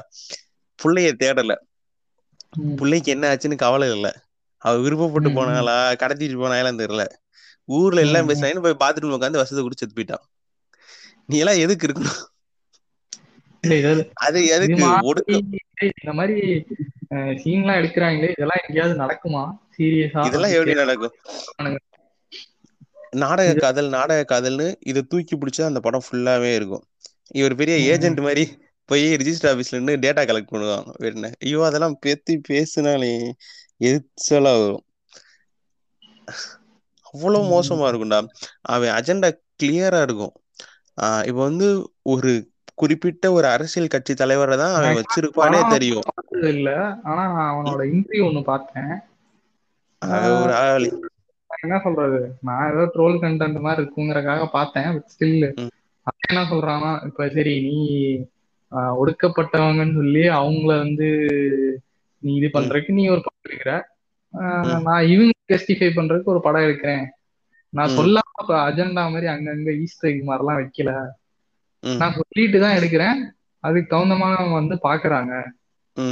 சரி இது வந்து இது இது ரொம்ப ரொம்ப ஒரு கேள்வி இருக்கு இப்ப வந்து ஒடுக்கப்பட்டவங்க வந்து இந்த பக்கம் எடுக்கிறாங்க. நாங்க இந்த பக்கம் எடுக்க கூடாதா? அப்படின்னு. இப்ப வந்து உனக்கு நல்லா தெரியும். உனக்கு தெரியும்னு நினைக்கிறேன். இந்த நடுவுல வந்து ஒரு அரசியல் மாற்றம் வந்தப்ப வந்து ஆஹ் ஒடுக்கப்பட்டவர்களை தவிர்த்து நடுநிலை சாதியெல்லாம் சேர்ந்து கட்சி கூட்டணி மாதிரி வச்சு அவங்கள ஒதுக்குனாங்க. ஆஹ் அது வேற அது அது இது அதுதான் இந்த மாதிரி மோகன்ஜியம் எடுக்கிற மாதிரி படம் வச்சுக்கலாம். இந்த பக்கம் ஒடுக்கப்பட்டவர்கள் வந்து தங்களை பாதுகாத்துக்கிறதுக்காக அவங்க எல்லாம் சேர்ந்து ஒரு கூட்டம் ஆரம்பிக்கிறாங்க. ரெண்டும் ஒண்ணு இல்லை இல்ல அவங்க வந்து இவங்கள ஒடுக்குறதுக்காக ஒரு கூட்டம் ஆரம்பிக்கிறாங்க. இவங்க இவங்கள பாதுகாக்கிறதுக்காக ஒரு கூட்டம் ஆரம்பிக்கிறாங்க. அந்த மாதிரி வச்சா இப்ப நீ அஹ், பா ரஞ்சித் படம் வாரி சுரராஜ் படம் எல்லாம் எடுத்து பாத்தீங்கன்னா அதுல வந்து ஆஹ் அவங்க வந்து ஒரு வில்லனை காமிச்சிருப்பாங்க. அது வந்து ஜாதிய கொடுமைகள் நடந்ததை காமிச்சிருப்பாங்க. அதெல்லாம் நடக்கலன்னு நம்ம விட்டுற முடியாது. அதெல்லாம் நடக்குது இன்னும் நடந்துகிட்டு இருக்கு. இப்ப ரீசெண்டா கூட ஆஹ் மதுரையில ஒரு ஆடு மேய்க்கிறவர்கிட்ட வந்து ஒரு அந்த மதுரையில சவுத் அவங்க ஜாதி இருக்குல்ல அவங்க வந்து ஒரு தடவை வலுக்கட்டாயமா அவனோட கால்ல உழுவ சொல்லி அந்த மாதிரி ஏதோ இதுக்கு பிரச்சனைக்கு. சோ இந்த மாதிரி ஜாதிய ஒடுக்குமுறைகள் இன்னும் அதிகமா தான் இருக்கு. ஆண்ட சாதி வந்து அவங்க ஆதிக்கம் செலுத்தணுங்கிற மனநிலையும் இருக்கு. சோ அவங்க அப்படி இருக்கும்போது ஆஹ் இத படம் உனக்கு தெரியும். யுவராஜ்னு ஒருத்தவனை பனிஷ் பண்ணாங்க. ஜாதி கொலை பண்ணதுக்காக. ஆஹ் இவன் எடுக்கிற படம் அப்படிதான் இருக்கு. இவன் எடுக்கிறது வந்து அதை உண்மைன்னு சொல்ற மாதிரி இருக்கு. அந்த பயல்க வந்து நம்ம பிள்ளைகளை வந்து ஏமாத்துறதுக்கு தயாரா இருக்காங்க அப்படின்னா இது வந்து மக்கள் மனசுல எப்படி ஒரு இதாக்கும்னா ஆஹ் நீங்க வந்து பிள்ளைகளை பார்த்து அனுப்பணும் பெண்களை சந்தேகப்படணும் காலேஜ் அனுப்பாதீங்க அந்த மாதிரி ஒரு அவுட்கம் தான் இது கொடுக்குது. நீ பாரு அப்படிதான் இருக்கும். இவங்க பயப்படுவாங்க ஐயோ நம்ம பிள்ளைய நம்ம இப்ப காலேஜ் அனுப்புனா இந்த மாதிரி ஏதாச்சும் பிள்ளை பையன் கூட சேர்ந்து ஓடி போயிடுவா அப்படிங்கிற மாதிரி ஒரு மனநிலை இருக்கும். இதே இது நீ அவங்களோட படத்தை எதை எடுத்து பார்த்தாலுமே சரி அந்த ஒடுக்கப்பட்டவங்க சார்பில் வர படத்தை படிங்கன்னு சொல்லுவாங்க. வெட்டுங்க குத்துங்கன்னு சொல்ல மாட்டாங்க. அவங்க வந்து என்ன சொல்லுவாங்கன்னா படிங்கன்னு சொல்லுவாங்க. கடைசியிலயுமே வந்து இவங்க பண்ணது தப்பு இவங்கள அப்படியே விட்டுருவாங்க. ஆனா அவங்க வந்து இந்த இந்த மோகன்ஜி மாதிரி ஆட்கள் எடுக்கிற படத்துல அவ்வளவு வன்மத்தை காக்குவாங்க அவன் பர்டிகுலராவே வந்து ஃபர்ஸ்ட் திரௌபதி படத்துல வந்து ஒரு விடு ஒரு கட்சி தலைவரை குறிப்பிட்டு தான் அந்த இதா இருக்கட்டும். அந்த ரிசம்பிளன்ஸ் இருக்கும்ல அவன் அப்படியே லுக்கலைக்கு மாதிரி தான் இருப்பான் அந்த தலைவர் மாதிரி அவர் வந்து எவ்வளவு சீப்பா பிஹேவ் பண்ண வைக்க முடியுமோ அவர் வந்து இன்ஸ்ட்ரக்ஷன் கொடுப்பான் இந்த பொண்ணை போய் இது பண்ணி மடக்கிரு இந்த ஜீன்ஸ் ஐபோனு எந்த பொண்ணு ஜீன்ஸ் ஐபோனுக்கெல்லாம் வரும் அப்ப அவங்க பொண்களை தான் அவங்க கேவலமா காட்டுறாங்க பெண்களுக்கு வந்து சிந்திக்க தெரியாது இது வந்து இது வந்து அவுட்கம் இது இந்த படத்தை பாக்குறேன் ஒரு நடுநிலை சாதிகாரன் பாக்குறான்னா இவன் கரெக்டா தானே காட்டுறான். நம்ம பிள்ளைகளை ஏமாத்திட கூடாதுன்னு தானே காட்டுறான் அப்படிம்பாங்க. அதனால என்ன பண்ணுவாங்க? நீ காலேஜ் போகாத. காலேஜ் போனா ஓடி போயிடுவ அது மட்டும் இல்லாம அது ரொம்ப பெரிய சொசைட்டில பிரச்சனையை ஏற்படுத்தும். ஒரு பொண்ணு படிக்கலைன்னு வச்சுக்கோயேன் அதை கல்யாணம் பண்ணி கொடுக்குறாங்கன்னா அதோட ஒரே டிபெண்டன்ட் சோர்ஸ் வந்து அதோட புருஷன் தான் சோ அந்த புருஷன் என்ன பண்ணாலும் அவன் பொறுத்துக்கிட்டு தான் வாழணும். இதே இது ஒரு பொண்ணு இண்டிபெண்டா இருந்துச்சுன்னா போடா வெண்ணே அப்படின்ட்டு அந்த பொண்ணு வெளியே போய் அது இஷ்டத்துக்கு வாழலாம். இது வந்து அந்த இதை வந்து இவங்க ரொம்ப இது பண்றாங்க கெடுக்குறாங்க. எல்லா பொண்ணுமே ஒரு பினான்சியலி இண்டிபெண்டா இருந்தாதான் அதோட லைஃப ரன் பண்ண முடியும். ஈஸியா எந்த பிரச்சனையும் இல்லாம யாரையும் சார்ந்து இல்லாம ஒரு சின்ன சம்பளமா இருந்தாலுமே அவளுக்கு வந்து ஒரு ஃபினான்ஷியல் இதா தெரியும். ஸோ. அந்த மாதிரி எல்லா பொண்ணும் வேலைக்கு போனாதான் அதோட வாழ்க்கையை நல்லா வாழ முடியும். ஒரு கவலை இல்லாம யாரையும் டிபெண்ட் பண்ணாம இருக்கிறது தான் நல்லது. அப்படி இல்லைன்னா இவங்க சொல்றதை கேட்டுட்டே தான் இருக்கணும். ஆஹ் சரி. அப்புறம் வீட்டுக்கு வந்து சொன்னா இவங்க என்னம்மா நம்ம ஆள் தானம்மா மாப்பிள்ளை இப்படி பண்ணா கொஞ்சம் பொறுத்து போமா அந்த மாதிரி ஒரு அடக்குமுறை அந்த பொண்ணு மேல திணிச்சு அதுதான் நிறைய பேரோட வாழ்க்கையை வந்து கெடுத்துருது. ஸோ ம், இந்த. மாதிரி படம் அந்த மாதிரி ஒரு அவுட்புட்டை கொடுக்கும். ஆஹ் ஆனா இவங்களையும் சும்மா சொல்லக்கூடாது. ஒடுக்கப்பட்டவங்களுக்கு வந்து இந்த மாதிரி படம் எடுத்தா இவங்க அதுல இருந்து என்ன எடுத்துக்கிறாங்கன்னு இருக்குல்ல இவங்க வந்து. அதுல வந்து இந்த ஆக்ஷன் சீன் எடுத்துக்கிட்டு அதை ஸ்டேட்டஸா போட்டுக்கிட்டு எங்க கிட்ட மோதுனா அவ்வளவுதான்டே வெட்டி போடுவ வெட்டி அவன் அந்த. படத்துல என்ன சொல்ல வரான் இவன் இந்த படத்துல தப்பான கருத்து தான் சொல்ல வரான் ஃப்ரண்ட் டு எண்டு வந்து ஃபுல்லாமே விஷம்தான் அந்த படத்துல அது வந்து ஒரு வே ஆஃப் டெல்லிங்க ஆனா கடைசி அவன் ஓவரால் படத்தை கான்செப்ட் எடுத்து பாத்தீங்கன்னா அவங்க நல்ல விஷயம் தான் சொல்ல வராங்க. இவங்க என்ன பண்றாங்க? நடுவுல இருக்கிறத மட்டும் வெட்டி வாட்ஸ்அப்ல ஸ்டேட்டஸ் போட்டுக்கிட்டு எலே எங்க கிட்ட மோதுன்னு அவ்வளவுதான்லே அப்படின்னு இவங்களும் நடுநிலை சாதி கூட போய் சண்டை போட்டுட்டு இருக்காங்க. இவங்களுக்கு வந்து படம் எடுத்தாலும் என்னைய பொறுத்த வரைக்கும் என்னன்னா இப்போ உனக்கு என்ன நீ பார்க்கணும்னு தோணுதோ இல்ல நீ அதுல இருந்து எதை எடுத்துக்கணும்னு நினைக்கிறியோ ம், அதை தான் நீ எடுத்துக்குவ. நீ அவங்க பெருசா இப்போ ஒரு சின்ன பையன்ட்ட அதை காமிச்சேன்னா அந்த படம் வந்து பயங்கர இன்ஃப்ளூயன்ஸ் பண்ணும். மேபி இப்படிதான் அப்படிங்கிற மைண்ட் செட்டை கொடுக்கும். ஒரு சர்டன் ஏஜ் வந்ததுக்கு அப்புறம் பாக்குறவன் வந்து அவன் அதுல அவனுக்கு எது எடுத்துக்கணும்னு தோணுதோ அதை எடுத்து இப்ப நீ சொல்ற மாதிரி இதுதான் எடுத்துக்கணும்னா அது அவன் சாய்ஸ் தான். அவன் அந்த படத்தோட அர்த்தத்தை புரிஞ்சானா அது அவன் அதை எடுத்துக்க போறது இல்ல ம். அது கரெக்ட் தான். நம்ம எல்லாரையுமே அந்த கிரியேட்டர். மாதிரி யோசிக்கணும்னு நினைக்க முடியாது. அது மட்டும் இல்லாம இப்ப இப்போ நீ அந்த மாதிரி இதை கிரியேட் பண்றதுதான் இவனுங்க நீ சொல்ற மாதிரி எக்ஸ்பிளிசிட்டா அதை தான் வைக்கணும்னே வைக்கிறாங்க.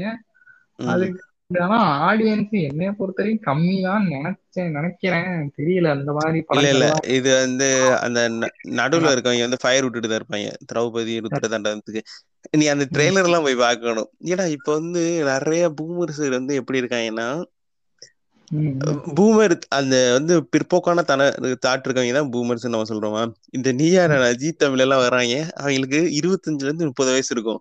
அவங்க பேசுறதெல்லாம் பாத்தீங்கன்னா அவ்வளவு பிற்போக்குத்தனமா இருக்கும். இந்த தமிழ் சினிமால எடுத்துக்கிட்டு கலாச்சாரம் இப்படிதான் இருக்கணும் பொண்ணுங்கன்னா இப்படிதான் இருக்கணும் அப்படின்னு இருக்கும். அந்த மாதிரி ரொம்ப பேசுறாங்க. அதே மாதிரி இந்த இது ஆஹ் இந்த தாலி சென்டிமெண்ட் வச்சு சீரியல் எடுக்கிறது.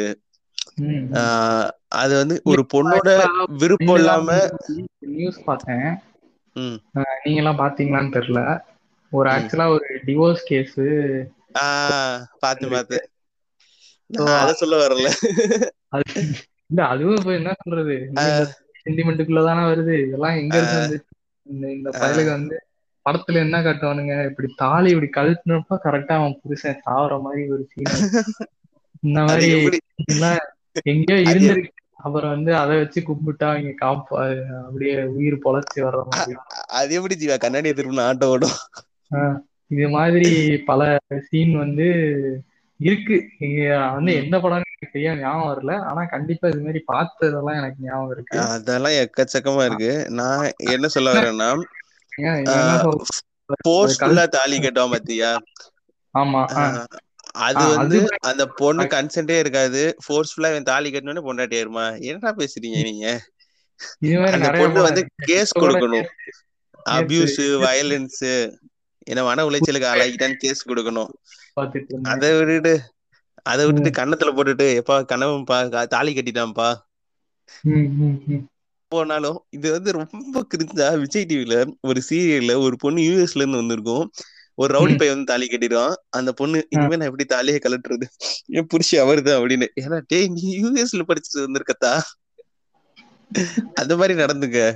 ம். நீ என்னடா ஒரு நாளில் பாட்டு கேட்டுட்டு இருந்தேன். இதுல யூடியூப்ல போட்டு. அதுல கூட அந்த சீன் வந்துச்சு. அந்த ஆக்சுவலா அந்த புதுப்பேட்டையில அந்த படம் வரும். அந்த படத்துல இவளுக்கு வந்து அதுதான் நான் சொல்லலாம்னு வந்தேன். ஆனா அதுல வந்து தனுஷ் வந்து ஒரு பெரிய ரவுடி. அவளுக்கு வேற ஆப்ஷன் இல்ல. அவன் அண்ணனை கொன்றுவேன் அப்படி இப்படின்னு மிரட்டுவான். அவளுக்கு ஆனா அந்த படத்துல நீ காட்டினீங்கன்னா அது சோனியா அளவுக்கு ஒரு மேட்டராவே இருக்கா. அதாவது கொஞ்சம் இதா காட்டிடுவாங்க அவ அதை மதிக்கல. அவ வந்து தனுஷ் மிரட்டுறதுக்கு பயந்து தான் இருக்கான் அவன் தாலிக்காக இருக்க மாதிரி காட்ட மாட்டாங்க. அவங்க அண்ணனை கொன்றுவான். குடும்பத்தை ஏதாச்சும் ம், பண்ணிடுவாங்கிற இதுல தான் இருப்பா. அது மாதிரி அல்ல அது ஒரு எக்ஸாம்பிள் சொல்றேன். அது மாதிரி எத்தனை அநியாயத்துக்கு இருக்கு. அவ்வளவுதான். இனிமே வந்துட்டு இனிமே எதுவுமே பண்ண முடியாது. நம்ம தான் இந்த கோயில்ல வந்து கண்ணை மூடி சாமி பின்னாடி வந்து கட்டி விட்டு ஓடிடுறது. என்ன என்ன ஒளிஞ்சு குடிச்சாலன்னுகிட்டு இருக்கு? அப்புறம் வந்து நாலு பேரை கையை காலை பிடிச்சி வச்சுட்டு தாலி கட்டுறது. ஏண்டா எப்படி அதெல்லாம் தாலி கட்டிட்டா அப்ப இதாயிருவாங்க என்னடா அதெல்லாம். இதெல்லாம் என்ன சொல்றது? அது வந்து ஒரு பாண்டு மாதிரி இவங்களே நினைச்சுக்கிறாங்க. அத வந்து இது பண்ணது இதுலதான். அதெல்லாம் என்ன சினிமால பார்த்துதான் இப்படி எல்லாம் விஷயங்கள்லாம் கன்வே ஆகுது. ம் அது ரொம்ப இதா பண்றாங்க. அதாவது அது நம்ம வாழ்வியல இருந்து அவங்க எடுக்கிறாங்களா? அது வந்து அவங்க ஏன்னா அது நிறைய பேர்ட்ட அந்த சென்டிமெண்ட் ஒர்க் அவுட் ஆகுதுன்னு அதை அவங்க வச்சா. நம்ம படத்துல ஒர்க் அவுட் ஆகும் அப்படின்னு வைக்கிறாங்க. சரி இப்போ. வந்து நம்ம எல்லாமே வந்து எக்ஸ்பிளிசிட்டா விஷம் கக்குறவங்கள பத்தி பேசிட்டோம். இப்போ வந்து நம்ம வந்து மறைமுக விஷ கக்கிய பத்தி பேசுவோம். பிரம்மாண்ட இயக்குனர். அவர் அவர் தெரிஞ்சு கக்குறாரா இல்ல தெரியாம கக்குறாரா? அது எப்படி எல்லா படத்துலயும் ஒரே மாதிரி வரும்? சங்கர் ராஜமௌலி அவங்க எல்லாம் பாத்தீங்கன்னா அவங்க வந்து அவங்க வந்து உண்மைக்கே அதை நம்புறாங்க போல. இந்த சனாதன தர்மம் நம்ம வந்து நம்ம தான் செகண்ட் கேட்டகரி ஆஃப் லேயர்ஸ் அப்படின்னு. இது அவங்க புரிய மாட்டேங்குது. நம்ம கீழே ஆள் இருக்கிறத ஒத்துக்கிறாங்க. அவங்களுக்கு மேலே ஆள் இருக்குன்னா அதை புரிஞ்சுக்க மாட்டேங்கிறாங்க. நீ இந்த இந்த நம்ம இதுல எத்தனை பேத்துக்கு ராஜாஜிக்கு பிடிக்கும்? சிஎம் தமிழ்நாட்டுல இருக்கவங்களுக்கு நமக்கு அது வந்து நமக்கு முன்னாடி இருக்க ஜென்ரேஷனா தான் கேட்கணும். அதே மாதிரி. தமிழ்நாட்டுல ஒரு மூணு பர்சன்ட் பேருக்கு பிடிக்கத்தான் செய்யும். அதை மாத்த முடியாது. ஒரு முதல்வன் முதல்வன் படத்துல எத்தனை எத்தனை சிஎம் இருக்காங்க? அதெல்லாம் சொல்லாம சங்கர் வந்து சொல்லுவாரு. ஆஹ் நூறு வருஷத்துல ரெண்டு பேத்துக்கு தான் ராஜாஜியோட ஜாதகம் இருக்கு. ஒண்ணு ராஜாஜிக்கு ஒண்ணு ஒண்ணுனுக்கு உனக்கு. எதுக்கு குலக்கல்வியை கொண்டு வர்றதுக்கா? குலக்கல்வியை கொண்டு வர்றது. ஆஹ் நம்மால காமராஜர் வந்து செவுல்ல செவுல்ல நாளை போட்டு எல்லாத்துக்கும் கல்வி கொடுத்தா இவங்க எந்த சிஎம் வச்சிருக்காங்க பாரு? காமராஜர் சொல்லியிருக்கலாம். அண்ணாவை சொல்லியிருக்கலாம். ஏன்னா அப்ப கரண்ட்ல இருக்கவங்கள சொல்ல முடியாது சொல்ல தேவை கிடையாது. கலைஞரையோ எம்ஜிஆர் சொல்லியிருக்கலாம். அந்த படத்தை எம்ஜிஆர் உயிரோட இல்ல. எம்ஜிஆர். நான் ஒரு நல்ல சிஎம் எல்லாம் சொல்லல. காமராஜர் தான் ஒரு அந்த ரீசெண்ட் டைஸ்ல எடுத்தீங்கன்னா அண்ணா அண்ணா வந்து அந்த அளவுக்கு இல்ல. அதாவது அவர் திராவிட சிந்தனைகள் நிறைய கொடுத்தாரு. ஆட்சியில அந்த அளவுக்கு அவர் இல்ல. யாரா இருந்தாலும் வந்து செத்துட்டாங்கன்னா குளோரிஃபை பண்ணிடுவானுங்க நம்ம ஊர்ல. அது உண்மைதான் இப்ப நீ கலைஞரையோ ஜெயலலிதாவோ இல்ல இவங்களெல்லாம் வந்துட்டு நீ ஓரளவு வந்து உனக்கு ரெக்கார்ட்ஸ் இருக்கு. அவங்க எல்லாம் என்ன பண்ணிருக்காங்க நீ வந்து ம். நீ பார்த்து ஜெயலலிதாவெல்லாம் இறந்தப்ப நான் ஒரு மைண்ட் செட்ல இருந்தேன். அதனால குளோரிஃபை பண்ணேன். அதுக்கப்புறமேட்டு அவங்க எவ்வளவு பண்ணிருக்காங்க அப்படின்னு தெரிஞ்சுச்சு. அதுல இருந்து நமக்கு தெரிஞ்சுச்சு ஓகே இவங்க இவ்வளவு பண்ணிருக்காங்க அதனால இப்படி இருக்கு அப்படின்னு. இப்ப நீ பாரு அந்த கட்சியே திண்டாட்டம் தான் போட்டுக்கிட்டு இருக்காங்க. கலைஞரும் ஓகே அவரும் இதெல்லாம் கிடையாது. அவரும் நிறைய பிரச்சனை இதெல்லாம் இருக்கு அப்படின்னு பண்ணிக்கலாம். காமராஜரை சொல்லுவாங்க. என்னன்னா காமராஜர் வந்து இந்த ஊர் காமராஜரே தோக்கடிச்சிச்சு அப்படிம்பாங்க. எதுக்கு காமராஜரை தோக்கடிச்சிச்சுன்னு சொல்ல மாட்டாங்க. அது ஏன்னா அந்த டயத்துல வந்து ஏதோ ஒரு கலவரத்துல வந்து சரியா கையாளல அந்த கவர்மெண்ட். சோ அதோட எஃபெக்ட் தான் காமராஜர் தோத்தது. சோ வேலிட் ரீசன் இருக்கும். மக்கள் வந்து எப்பயுமே கரெக்டான முடிவு தான் எடுப்பாங்க. ஆஹ் நீ சொல்லு இப்ப அந்த. குளோரிஃபிகேஷன் பத்தி. ம், ம், ம். அப்பயும் ஆனா இவன் வந்து ராஜாஜிங்கிறான் இதுல அது எவ்வளவு நீ காமராஜரை சொல்லி இருந்திருக்கணும் ஆப்டான ஒரு இதுனா காமராஜர் தான் அந்த இடத்துல சிஎம் தமிழ்நாட்டுக்கு வந்து அவ்வளவு பண்ணியிருக்காரு அவரு ம், ம், ம். அவரை சொல்லியிருந்தாரு எவ்வளவு இது இருந்தா ராஜாஜி சொல்லியிருப்பான். அது மட்டும் இல்லாம சின்ன சின்ன டயலாக் சங்கர் படத்துல எப்பயுமே கெட்டது பண்றதெல்லாம் குப்பத்து பசங்களை தான் காட்டுவாங்க முதல்வன் படத்தை ம், எடுத்துக்கோ ம், அவர் கிளீன் பண்ண நேரா குப்பத்துக்கு தான் போவாரு ம், ம், ம். அந்த மாதிரி காட்டுறது. அந்த மாதிரி நிறைய விஷயம் இருக்கு. அதெல்லாம் அவரு ராஜமௌலி எல்லாம் தனியா எடுத்துதான் பண்ணணும். ஆர்ஆர்ஆர் பாத்தியா செகண்ட் ஹாஃப் சட்டுன்னு. எனக்கு ராமாயணத்தை எடுத்து உள்ள வச்சுட்டு அப்படி? கதை எழுத பத்தலட்டு சடக்குன்னு வால்மீகிட்டு இருந்து ராமாயணத்தை உருவி கடகடன்னு ஆல்டர் பண்ணி வச்சுட்டாரு. லக்ஷ்மணனும் ராவனும் சண்டை வர்ற மாதிரி. சரி அதை வைக்கலாம். தப்பு இல்ல கொஞ்சம் நல்லா எடுத்திருந்திருக்கலாம். மேக்கிங்ல ஃபுல்லா பிளாஸ்டிக்கா இருந்துச்சு செட்டு ஃபுல்லா அதுவே தெரிஞ்சுச்சு எதை சொல்ற? இதுவா? ஆர் ஆர் ஆர் எனக்கு இந்த கிளைமேக்ஸ் தான்டா. என்னால தாங்கவே முடியல. அவங்க சுடுறாங்க ஒரு குண்டு வர மாட்டேங்குது. ஏன்டா டேய்? இந்த மாதிரி எல்லாம் இருக்கு நிறைய விஷயம். பாரு நம்ம எதுவுமே பேசல. அதுக்குள்ள ஒன்னார் ஆயிப்போச்சு அதே மாதிரி இன்னொரு முக்கியமான விஷயம் வந்து பெண்களை எப்படி ஸ்டீரியோ டைப் பண்ணி காட்டுறாங்க? நான் அப்பதே சொன்ன மாதிரி இந்த பிற்போக்கு படத்துல எல்லாம் பிற்போக்கு படத்துல மோகன்ஜி படத்துல இப்பதான் மேட்ச் பண்ணி பாக்குறேன். பிற்போக்கான படத்துலயும் அப்படிதான் காட்டியிருப்பாங்க ஒரு நல்ல பொண்ணு அப்படின்னு அவங்க காட்டுறது வந்து கிராமத்து பொண்ணு வீட்டுக்கு அடங்கி இருக்க பொண்ணு சேலை கட்டுற பொண்ணு வீட்டுல சொல் பேச்சு கேட்கிற பொண்ணு இதெல்லாம் தான் ஒரு நல்ல பொண்ணு அப்படிம்பாங்க. இதுவே ஒரு பொண்ணு போய் படிச்சுட்டு பட்டணத்துல படிச்சுட்டு வந்துச்சுன்னு காட்டுச்சுன்னா அந்த பொண்ணை திமிரா காட்டுவாங்க மதிக்காத மாதிரி காட்டுவாங்க. அதாவது அவங்க வந்து ஒரு பொண்ணு ஒரே பொண்ணா தான் இருக்கும். பேண்ட் செட் போட்டிருக்கும் போது டிஃப்ரெண்ட் கேரக்டரிஸ்டிக் தான் காட்டுவாங்க. திமிரு. அடாவடி அப்படி இப்படின்னு. அப்படியே அந்த பொண்ணு சேலை கட்டவும் மாறிடும். இது என்னடா வம்பா போச்சு? சேலை கட்டவும் எப்படா கேரக்டரிஸ்டிக்ஸ் மாறும்? அந்த மன்னன் படத்துலயும் விஜயசாந்தி வந்து அவ்வளோ அழகா பிசினஸ் ரன் பண்ணிக்கிட்டு இருப்பாங்க. அவங்கள தோக்கடிக்கணும்னே அந்த ஆசைலாம் கொண்டு வருவாங்க. அந்த பொண்ணு அது கடைசியில அந்த பொண்ணு அவ்வளவு பெரிய ஒரு ஆண்டர்பனர் ஆண்டர்பனர் சொல்லும்போது இண்டஸ்ட்ரியலிஸ்ட் வந்து கடைசியில இவனுக்கு ரஜினிக்கு சோப்பா சாப்பாடு எடுத்து கொடுக்குற மாதிரி காட்டுவாங்க. இதெல்லாம் எவ்வளவு மடத்தனமான ஒரு விஷயம். நம்ம அடுத்தடுத்து ஏதாச்சும் குறிப்பிட்ட ஒரு படத்தை எடுத்து அடிக்கிறது அந்த மாதிரி பண்ணுவோம். நமக்கு ஏதாச்சும் ஃபன்னா தேவைப்பட்டுச்சு ஏடா ஆனா உண்மைக்கு தமிழ் சினிமாவை பத்தி பேசணும்னா அவ்வளவு அடிக்கலாம் எல்லாத்தையும். ஒரு நாள் ஒரு ஒரு நாள் இவங்கள போட்டு அடிக்கணும். இவங்கள ம், ஆந்திரா கேஸ் அவங்க ஒரு குரூப் வச்சிருக்காங்க. கேவலத்துக்கு சாம்பார் அப்படின்னு போட்டு நம்மள ஓட்டிக்கிட்டு அவங்களோட திருப்பாச்சி ரீமேக்ல ஒரு சீன் பார்த்தேன் அந்த பட்டாசு பாலு சீனு கேவலமா இருந்துச்சு. அதுவே என்னவிடா எனக்கு திருப்பாச்சியில ரொம்ப பிடிச்ச படம். திருமலை ரீமேக் தான் பார்த்தேன் இந்த ஆமா ஆமா. திருப்பாச்சி ரீமேக் தானே அது? இந்த கம்பி கிம்பி ஐயோ டே யாருடா நீங்க? யாரு சாமியா வரும் ஏன்னா அதுவா போயிருச்சு வெளியே? ஆஹ் தெரியலடா. எனக்கு வருது. ம். அவனுக்கு ஆறு மாட்டேங்குது கொடுத்துருக்கேன். ஆனா அவனுக்கு இந்த என்னடா வந்துருச்சா? வந்துருச்சு ஒரு வழியா. ஒன்னும் பிரச்சனை இல்ல. ஓகே நம்ம எங்க இருந்தோம்? ஆஹ் இப்போ வந்து என்ன பேசிட்டு இருந்தோம்னா நாங்க வந்து பெண்கள். பெண்கள் பெண்கள் பெண்களை வந்து எப்படி காட்டுறாங்க படத்துல? அதாவது ஒரு பொண்ணு சேலை கட்டியிருந்தா நல்ல பொண்ணா இருக்கு. அதே பொண்ணு ஜீன்ஸ் பேண்ட் போய் பட்டணத்துல படிச்சுட்டு வந்தா கெட்ட பொண்ணா ஆயிருது.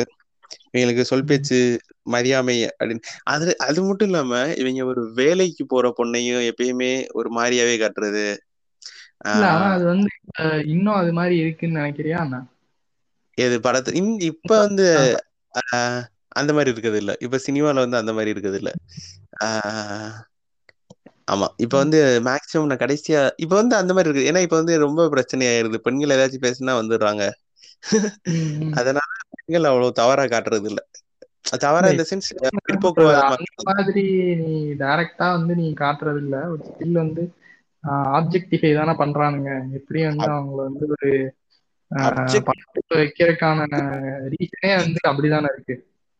ஹீரோயினை வந்து மாடர்னா காட்டுறாங்க. அதாவது ஆனா அது கடைசியில ஹீரோ சொல்றதான் கேட்கும். அதெல்லாம் வேற. ஆனா மாடர்னா காட்டுறாங்க. படிச்ச பொண்ணா காட்டுறாங்க. முந்தி காலத்துல ஹீரோயினை வந்து படிச்ச பொண்ணா காட்ட மாட்டாங்க. அந்த படத்துல வந்து ஒரு கெட்ட பொண்ணு இருக்குன்னா அதை படிச்ச பொண்ணா காட்டுவாங்க. அது அது என்ன அப்படின்னா அந்த காலத்துல வந்து ஒரு ஒரு படத்துக்கு போகணும் அப்படின்னு முடிவு பண்றது அந்த வீட்டுல இருக்க ஒரு ஒரு ஆண் தான். அவர் வந்து என்ன அடங்காத ஒரு பெண்ணை வந்து போர்ட்ரே பண்ற மாதிரி ரொம்ப குளோரிஃபை பண்ற மாதிரி இருந்துச்சுன்னா அவர் கூட்டு போக மாட்டாரு அவர் தேட்டருக்கு.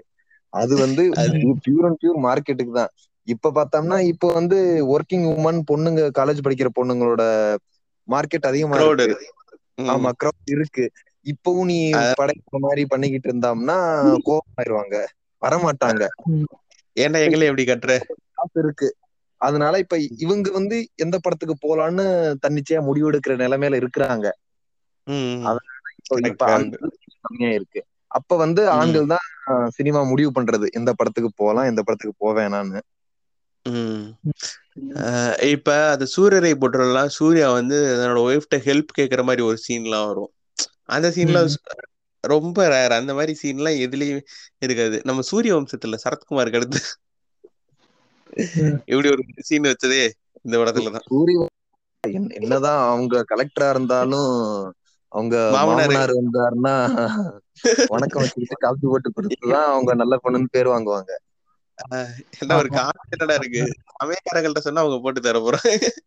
இதே வந்து நாட்டாம படத்துல வந்து அந்த பொண்ணு வந்து நான் படிச்சிருக்கேன் நான் அதெல்லாம் பண்ண மாட்டேன்னு சொன்னோடனே அது வந்து அது கெட்ட பொண்ணு அப்படின்னு சொல்லி அதுல ரெண்டு attitude இருக்கு. அது நாட்டாம தானே அந்த படம்? அது நாட்டாம தான். அவங்க வந்துரும் அப்படின்னு சொல்லி காட்டுவாங்க.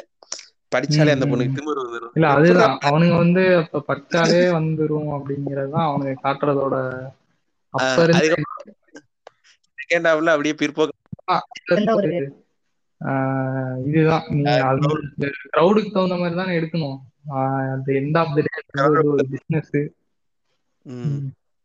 அதான் அந்த கிரவுடுனால அப்ப சொசைட்டி எப்படி இருந்துச்சோ அதை அப்படியே ரெப்ளிகேட் பண்ற மாதிரி தான் சினிமால வச்சுட்டு வந்தாங்க. சோ அது ஒரு காரணம். இப்ப ஆனா என்ன சொல்றது? இதுவும் ஒரு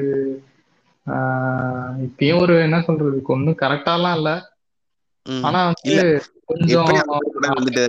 ரீசெண்டா ஒரு ஆந்தாலஜி ஆந்தாலஜி இல்ல அதாவது எப்படி சொல்றது நாலு கதை ஒரு இடத்துல வந்து சேர்ற மாதிரி ஒரு இது. இடபிள்யூஎஸ். ரிசர்வேஷன் பத்தி சொல்லியிருப்பாங்க எங்க வாளுக்கெல்லாம் ரிசர்வேஷனே இல்ல. நான் என்ன பண்றது? கோயிலுக்கு போனாலும் எங்களுக்கு இது. ஆஹ் அந்த படத்துல எப்படி முடிச்சிருப்பாங்கன்னா கோயில்ல ஒரு ஒடுக்கப்பட்டவரை எடுக்கிற மாதிரி காமிச்சிருப்பாங்க.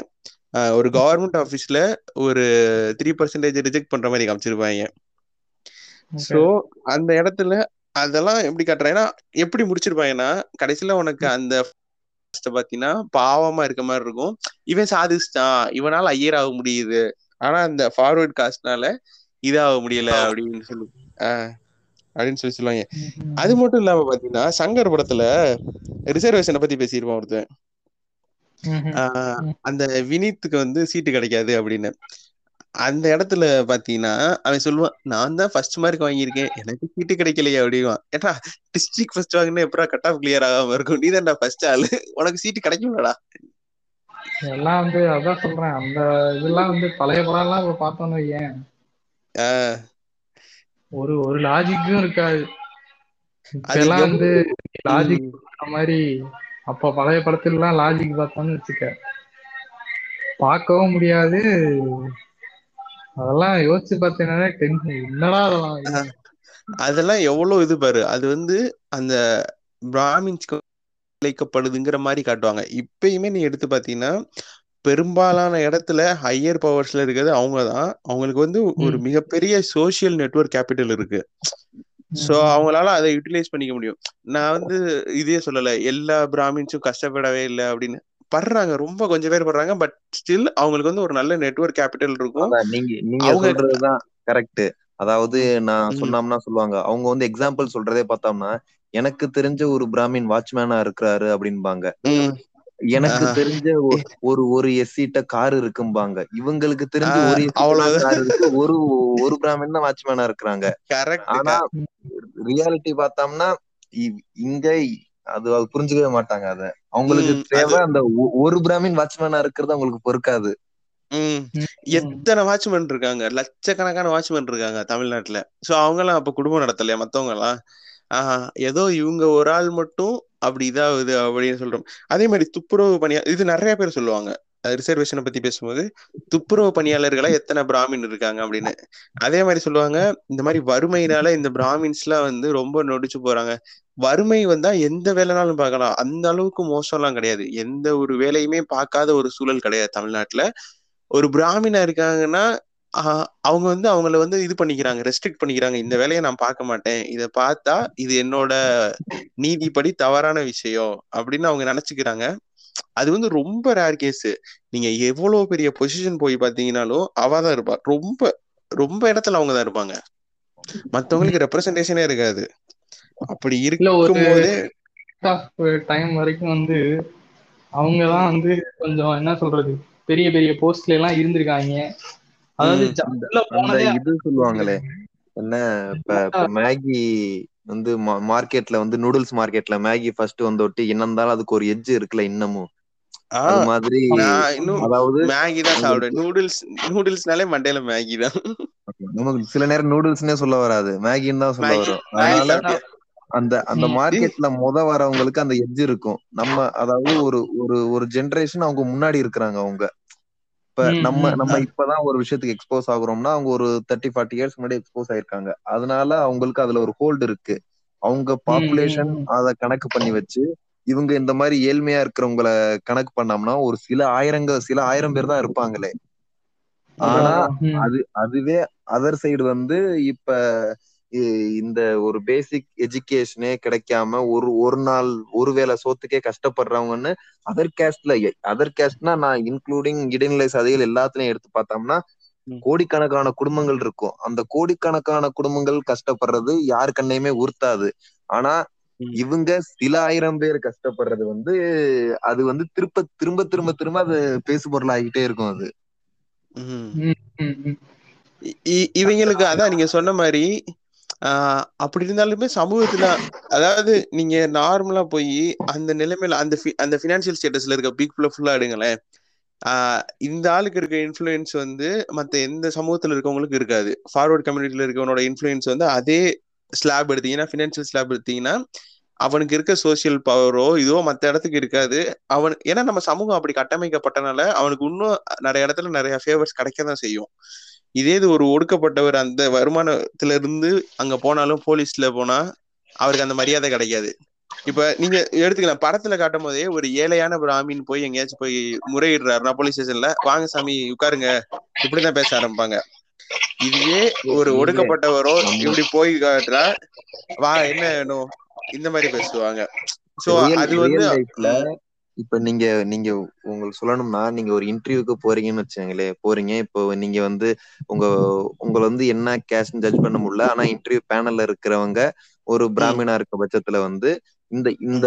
அவங்க வந்து அவங்க அவங்க வேர்டு இருக்குல்ல வரச்ச போறச்ச இந்த மாதிரி வேர்டை வந்து இன்டர்வியூ அட்டன் பண்ண வந்த பையன் ஒரு பிராமினா இருக்க பட்சத்துல இன்டர்நேஷனலாவே அதை போடுவான்.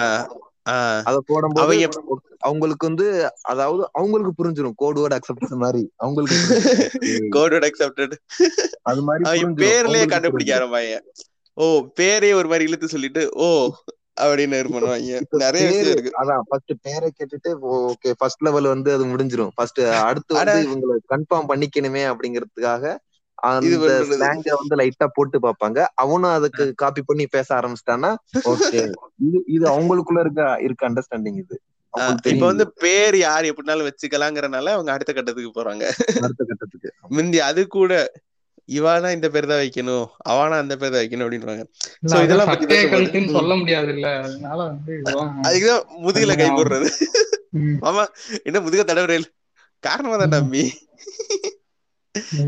இதெல்லாம் வந்து நான் ஒரு ஒரு பாயிண்ட் ஆஃப் டைம் வரைக்கும் இதெல்லாம் இல்ல அப்படின்னு ரொம்ப நம்பிக்கிட்டு இருந்தேன் உண்மையை சொல்லணும்னா இந்த மாதிரி எதுவுமே நான் வந்து காஸ்ட் டிஸ்கிரிமினேஷன் எதுவுமே நான் பர்சனலா பண்ணது இல்ல பர்சனலா எனக்கு வந்தது இல்ல அதனால எனக்கு தெரிஞ்சதே இல்ல. நானும் அதே அதேதான். அந்த மோரோவர். நான் பார்த்தது இல்ல பெருசா வந்து என் சரௌண்டிங்ஸ் அப்படி இருக்கா? இல்ல ஒருவேளை எங்க வீட்ல அப்படி இருக்கனால எனக்கு எதுவும் தெரியலையா? ஆக்சுவலா ஆக்சுவலா நான் இதை மறந்துட்டேன். நான் அனுபவிச்சது இல்ல ஆனா வயசானவங்கள்ட்ட நான் பேசுவேன் நான் ஒரு முஸ்லீம் தான். சோ நான் பிலீவ் பண்ணுவேன் எங்க இதுல வந்து இந்த ஜாதி அப்படிலாம் எதுவுமே இல்லைன்னு. ஆனா நான் ஒரு. வயசானவங்கள்ட்ட பேசும்போது அந்த காலத்துல எல்லாம் இவங்க எல்லாம் இங்க உள்ள இந்த பக்கமே வர மாட்டாங்க. பின்பக்கம் வந்துட்டு பின்பக்கம். எனக்குன்னா சாக்கு. டேய். என்னடா சொல்றீங்க? இதுல ஜாதி இல்ல அப்படி இப்படி இருக்கிற குரான்ல. அப்படி இப்படின்னா இப்படி இருக்காங்க. முஸ்லிம்ஸ்ல. அது மட்டும் இல்லாம நான் அம்பேத்கர் புக் ஒண்ணு படிக்கும்போது அதுல வந்து அவரோட வாழ்க்கையில சின்ன வயசுல இருந்து வந்த கஷ்டத்தை ஒவ்வொரு படியா சொல்லிட்டே வருவாரு ஹைதராபாத்தை பத்தி ஒரு இன்சிடென்ட் சொல்லுவாரு. முஸ்லிம்ஸ் இருக்க. இன்சிடென்ட் நான் நினைச்சேன் உம் நம்ம ஆளுகளை இப்ப தூக்கி பிடிக்க போறாரு? அப்படின்னு. போட்டு மிதி மிதி முடிச்சு போடுவாரு போய் அந்த இடத்துல மூஞ்சி கழுவிட்டு தண்ணி குடிச்சுக்கிட்டு இருந்தேன் அப்படின்னு. அங்க வந்து தொழுக வந்த முஸ்லிம்கள் எல்லாம் எங்களை சூழ்ந்து நீ எதுக்கு இந்த இதுல தண்ணி குடிக்கிற? இது தீட்டாயிடுச்சுன்னு எங்களை உட்கார வச்சு இது பண்ண ஆரம்பிச்சாங்க அப்படின்னு. அதை படிச்சுட்டு எனக்குலாம் அவ்வளவு வேதனையா இருந்துச்சு. நம்ம இப்படி நினைச்சிட்டு இருக்கோம். நம்ம இதுல ஜாதி பார்க்க மாட்டாங்க அப்படி இப்படின்னு. அவங்களே அந்த மாதிரி இது பண்றாங்க அப்படின்னு. எனக்கு இந்த ரெண்டு இன்சிடென்ட் வந்து ரொம்ப இதா இருந்துச்சு. அந்த வயசானவங்கள்ட்ட பேசும்போது ஒரு ரியாலிட்டி அம்பேத்கர் புக்கு படிக்கும்போது. இப்ப நீ ஒரு ரியாலிட்டி என்னன்னா முஸ்லீமோ கிறிஸ்டியனோ நம்ம ஊர்ல இருக்கவங்க யாரும் ஒரிஜினல் கிடையாது. எல்லாம் கன்வெர்டட் தானே? அந்த கன்வெர்டட் அதான் இந்த கட்டமைப்புல இருந்து மாறி வந்திருக்காங்க. வந்தவனுங்க. சோ ஆப்வியஸ்லி அவனுங்களுக்கு என்ன இருக்கும் அந்த இதுவே இருக்கும். ம். நம்ம அதை அதே கண்டினியூ பண்ணிடுவோம். தம்பி நீங்க கிறிஸ்டியனா? ஆமாங்க. கிறிஸ்டியன்னா கிறிஸ்டியன்ல? கிறிஸ்டியன் நாடாரா? கிறிஸ்டியன் வன்னியரா? ஜீசஸ் ஜீசஸ் ஆமே ஜோக் டு யூ அது மாதிரி அதுக்கு தகுந்த மாதிரி ஏன் இப்ப நீ இதுவே இருக்கிய தா தாலி இருக்குல்ல தாலி கட்டுறது என்ன? நீ தாலி சென்டிமெண்ட்டை பத்தி பேசுன. ஹிந்துஸோட தானே?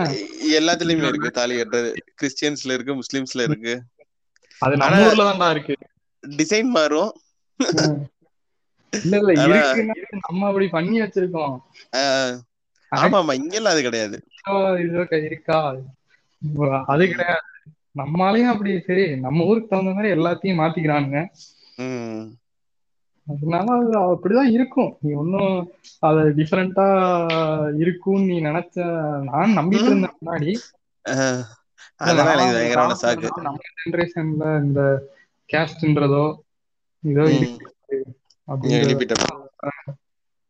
ஏய் ஆனா உண்மைக்கு நான் ஸ்கூல்ல ஆஹ் ஆனா சில இடங்கள்ல நான் அதான் சொல்றேன்ல கொஞ்சம் வயசானவங்கள்ட்ட வந்து நான் அதை பார்த்திருக்கேன். இல்ல நான் ரொம்ப.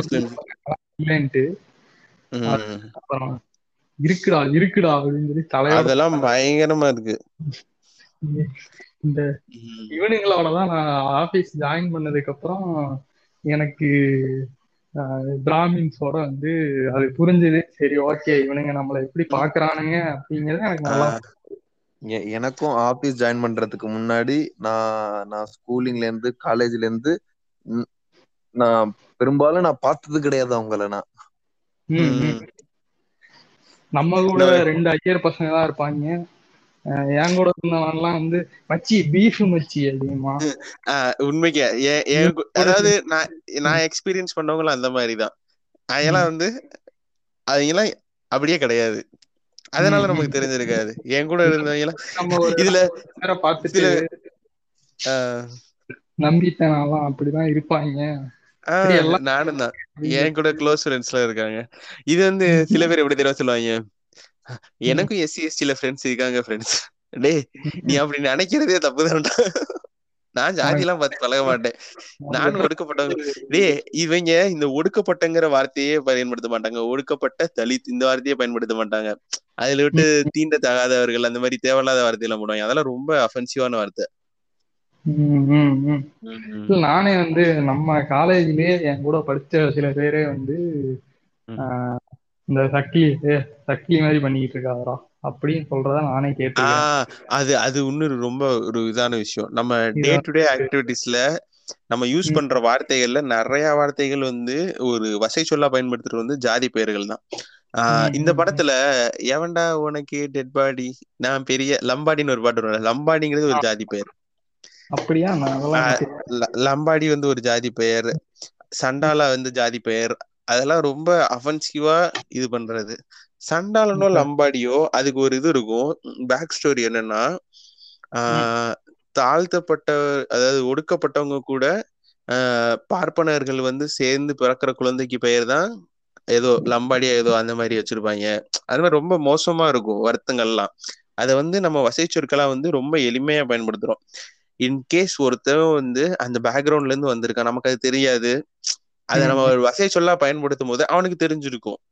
அவனுக்கு எவ்வளவு. கஷ்டமா இருக்கும் அவன் அதை எப்படி சொல்ல திருப்பி வருவான்? இந்த மாதிரி கேஷுவலா திட்டும் போது ஏன்னா இந்த மாதிரி பண்ற சக்லிய போய் மாதிரி பண்ற அப்படி இப்படின்னு சொல்லும்போது இது ரொம்ப காமனா திட்டுவாங்க அவங்களுக்கு ஒரு உணர்ச்சியே இருக்காது. அதெல்லாம் வந்து ஒரு அவங்களுக்கு வந்து அந்த கேரக்டரிஸ்டிக்ஸ கொடுக்குறாங்க. சுத்தம் இல்லாம இருந்தா இந்த மாதிரி அப்படி இப்படின்னு. அதான். அவர் சொன்னாரு முத முத ஸ்டார்டிங் பாட்காஸ்ட்ல சொன்னாருல்ல ஆஹ் ஐயர் இவர் நல்லவர். அது டெக்ஸ்ட் இருக்குடா. இவர் ஐயர் மிகவும் நல்லவர். ஏதோ ஒரு டெக்ஸ்ட் புக்ல ஏதோ கிழிச்சுக்கிட்டு இருந்தாங்க. அதே மாதிரி கருப்பா இருக்க ஒருத்தவரை போட்டு இவன் உழவன் அந்த மாதிரி இதை போட்டிருந்தாங்க. அதெல்லாம் வன்மங்கள்ல வந்து அடுக்கடுக்கா வன்மத்தை இன்ஜெக்ட் பண்றது சின்ன வயசுல இருந்து. ஆனா இந்த காஸ்ட் இது வந்து இந்த பாட்காஸ்ட் வந்து அப்படியே தமிழ் சினிமால இருந்து தமிழ் சினிமால இருந்து டைவர்ட் ஆகி அப்படியே போயிடுச்சு. எங்க சினிமாவே வரல. இப்ப நம்ம தலைப்பு மாத்திருக்கேன் நான் திருப்பி. தமிழ் சினிமாவும் ஜாதிகளும் அப்படின்னு. அப்படிதான் பண்ணணும் போலயே. இது மாதிரி இதை பத்தி பேசினா இன்னொரு விஷயம் என்ன சொல்லுவாங்க? ஏன்னா இந்த ஜாதி படங்கள்லாம் ஜாதி படங்கள்லாம் இந்த ஒடுக்கப்பட்டவங்க சைடுல இருந்து வர படத்துக்கு. சார் இப்பெல்லாம் யார் சார் ஜாதி பாக்குறா? இவங்கதான் தேவையில்லாம இதை பேசி பேசி பெருசாக்கிக்கிட்டு இருக்காங்க. ஒரு வந்து பழி உணர்ச்சி வந்து கொடுக்குறாங்க.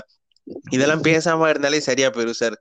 அப்படின்னு சொல்றவன் என்னன்னா இதெல்லாம் பேசாம இருந்தா அவனுக்கு தான் நல்லதா இருக்கும். இந்த மாதிரி இதை பத்தி பேசும்போது இடபிள்யூஎஸ் டென் பர்சன்ட் ரிசர்வேஷன் அது எப்படி பாஸ் ஆச்சு? பத்து பர்சன்டேஜ் ரிசர்வேஷன் அவங்களோட பாப்புலேஷனே வந்து மேக்சிமம் ஆறு பர்சன்ட் இருக்குன்னு வச்சுக்கோ. பத்து பர்சன்டேஜ் ரிசர்வேஷன் எல்லாத்துலயும் கிடைக்குது சென்ட்ரல் கவர்மெண்ட்ல அவங்களுக்கு.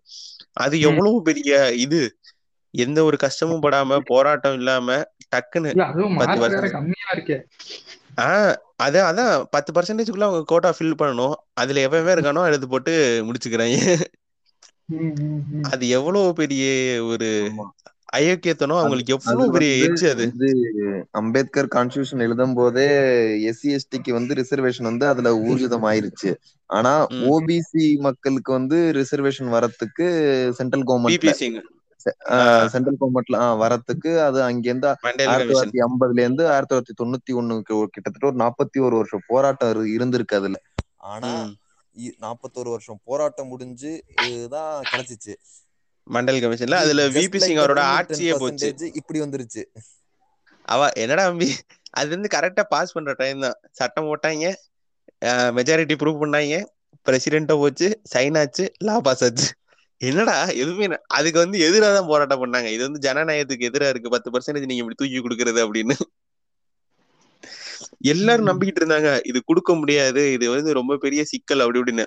அசால்ட்டா மூவ் பண்ணிட்டு போயிட்டாங்க. லெஃப்ட் அதுலயும் கிரைட்டீரியா பாத்தீங்கன்னா ஏழைகள் எக்கனாமிக்கலி வீக்கர் செக்ஷன் ஏழைகள் பாத்தீங்கன்னா வருஷ சம்பளம் வந்து எட்டு லட்சத்துக்கு கீழே. சொந்த வீடு வந்து ஆயிரம் ஸ்கொயர் ஃபீட்டுக்குள்ள இருந்து அந்த மாதிரி லேண்ட் வந்து இவ்வளவு இருக்கணும். டேய் அது ஏழை இல்லடா. நானே வந்து ஜென்ரல்ல தான்டா எழுதி எழுதிக்கிட்டு இருக்கேன். டேய் அது ஏழை இல்லடா. வீட்டுல எத்- ஏழையாகும் வருஷத்துக்கு எட்டு லட்சம் சம்பளம் வந்து அது எப்படிடா ஏழையா வரும் அதோட கம்மியா அந்த லெவலுக்கு தான்டா வாங்க. அதோட கம்மியா வாங்க நானே ஐபோன் வாங்க வேண்டாம் நான் ஏழையாடா. அதோட கம்மியா இருந்தாலும் அவங்க சொல்லுவாங்க இருந்தாலும் அது எப்படிங்க? எங்க இதுல வந்து கொஞ்சம் ஹை கிளாஸா இருக்கணும்ல. போலே அந்த மாதிரி. நானும் இனிமே ஏழை தான்டா சரி நம்ம அப்படியே வன்மத்தை டைரக்ஷன் மாத்தி கேக்கிக்கிட்டு இருக்கோம். வாங்க மறுபடியும் சினிமாக்குள்ள வன்ம வந்து ரீடைரக்ட் ஆகி சங்கரை பத்தி பேச ஆரம்பிச்சு அப்படி இந்த பக்கம் வந்துட்டோம். அவங்க எல்லாம் எல்லாம் அடிக்கிறது அவங்க எல்லாம் என்ன சொல்றது பார்த்தாலே வந்து ஆமன் ப்ரோ நம்ம கூட இதா மேட்ச் அவரு பொலிட்டிக்கலா சோ அவரையும் நம்ம சேர்த்துக்கலாம். அடுத்தடுத்த பாட்காஸ்ட்கள்ல ஒன்றும் பிரச்சனை இருக்காது. அதாவது நம்ம வந்து நம்ம ஒரு குரூப் பொலிட்டிக்கலானா என்னையோட நீ அவன் அவன்கிட்ட பேசினேன்னா அது கரெக்டா இருக்கும். நம்ம வந்து வாட்ஸ்அப்ல நிறைய- குரூப் கிரியேட் பண்ணி நியூஸ் போடுவோம். வார வாரம் அந்த பிரச்சனைகளை பத்தி பேசுவோம். அதை பத்தி நம்ம அப்படியே ஏதாச்சும் ஆட் பண்ணி ஆட் பண்ணி பேசலாம். ஸ்பெசிஃபிக்கா பேசினாலும் நீங்க உங்களுக்கு ஏதாச்சும் ஐடியா இருந்தா போடுங்க. அதை பத்தி பேசலாம். இப்ப நம்ம என்ன கன்க்ளூஷன் பண்றோம்னா இப்ப நம்ம என்ன பேசணும் எதை கன்க்ளூஷன் பண்றோம். அதுவே மறந்துச்சு ஸ்டார்டிங்ல ஆரம்பிச்சது. அது ஒண்ணும் பிரச்சனை இல்ல. இது இந்த ஒரு நிமிஷம் இந்த மேகி பத்தி சொன்னீங்கல்ல ப்ரோ மேகி இருக்கு அப்படின்னு. நான் ஓல்டு இங்க வந்து நான் துபாயா இருக்கட்டும் சவுதியா இருக்கட்டும் அங்கதான் இருக்கேன் நான். ரெண்டு இடத்துலயும் மாத்தி மாத்தி இருந்தேன். அவ்வளவு தேடி இருக்கேன். மேகி இங்க நிறைய ஃபிளேவர் இருக்கும். மசாலா மேகி வந்து இந்தியால இருக்கிறது வந்து ரொம்ப ரேரா தான் கிடைக்கும். சோ அதுக்காக நான் அவ்வளவு சிரமப்பட்டு அது காஸ்ட்லி இருக்கிறதுலயே அந்த மேகி தான் காஸ்ட்லி இங்க மேகி இந்தியன் மசாலான்னு போட்டு எல்லாமே வந்து ஆறு பாக்கெட் வந்து சிக்ஸ் திரம்ஸ்னு இருக்கும். நூத்தி இருபது ரூபான்னு இருக்கும். Six pack.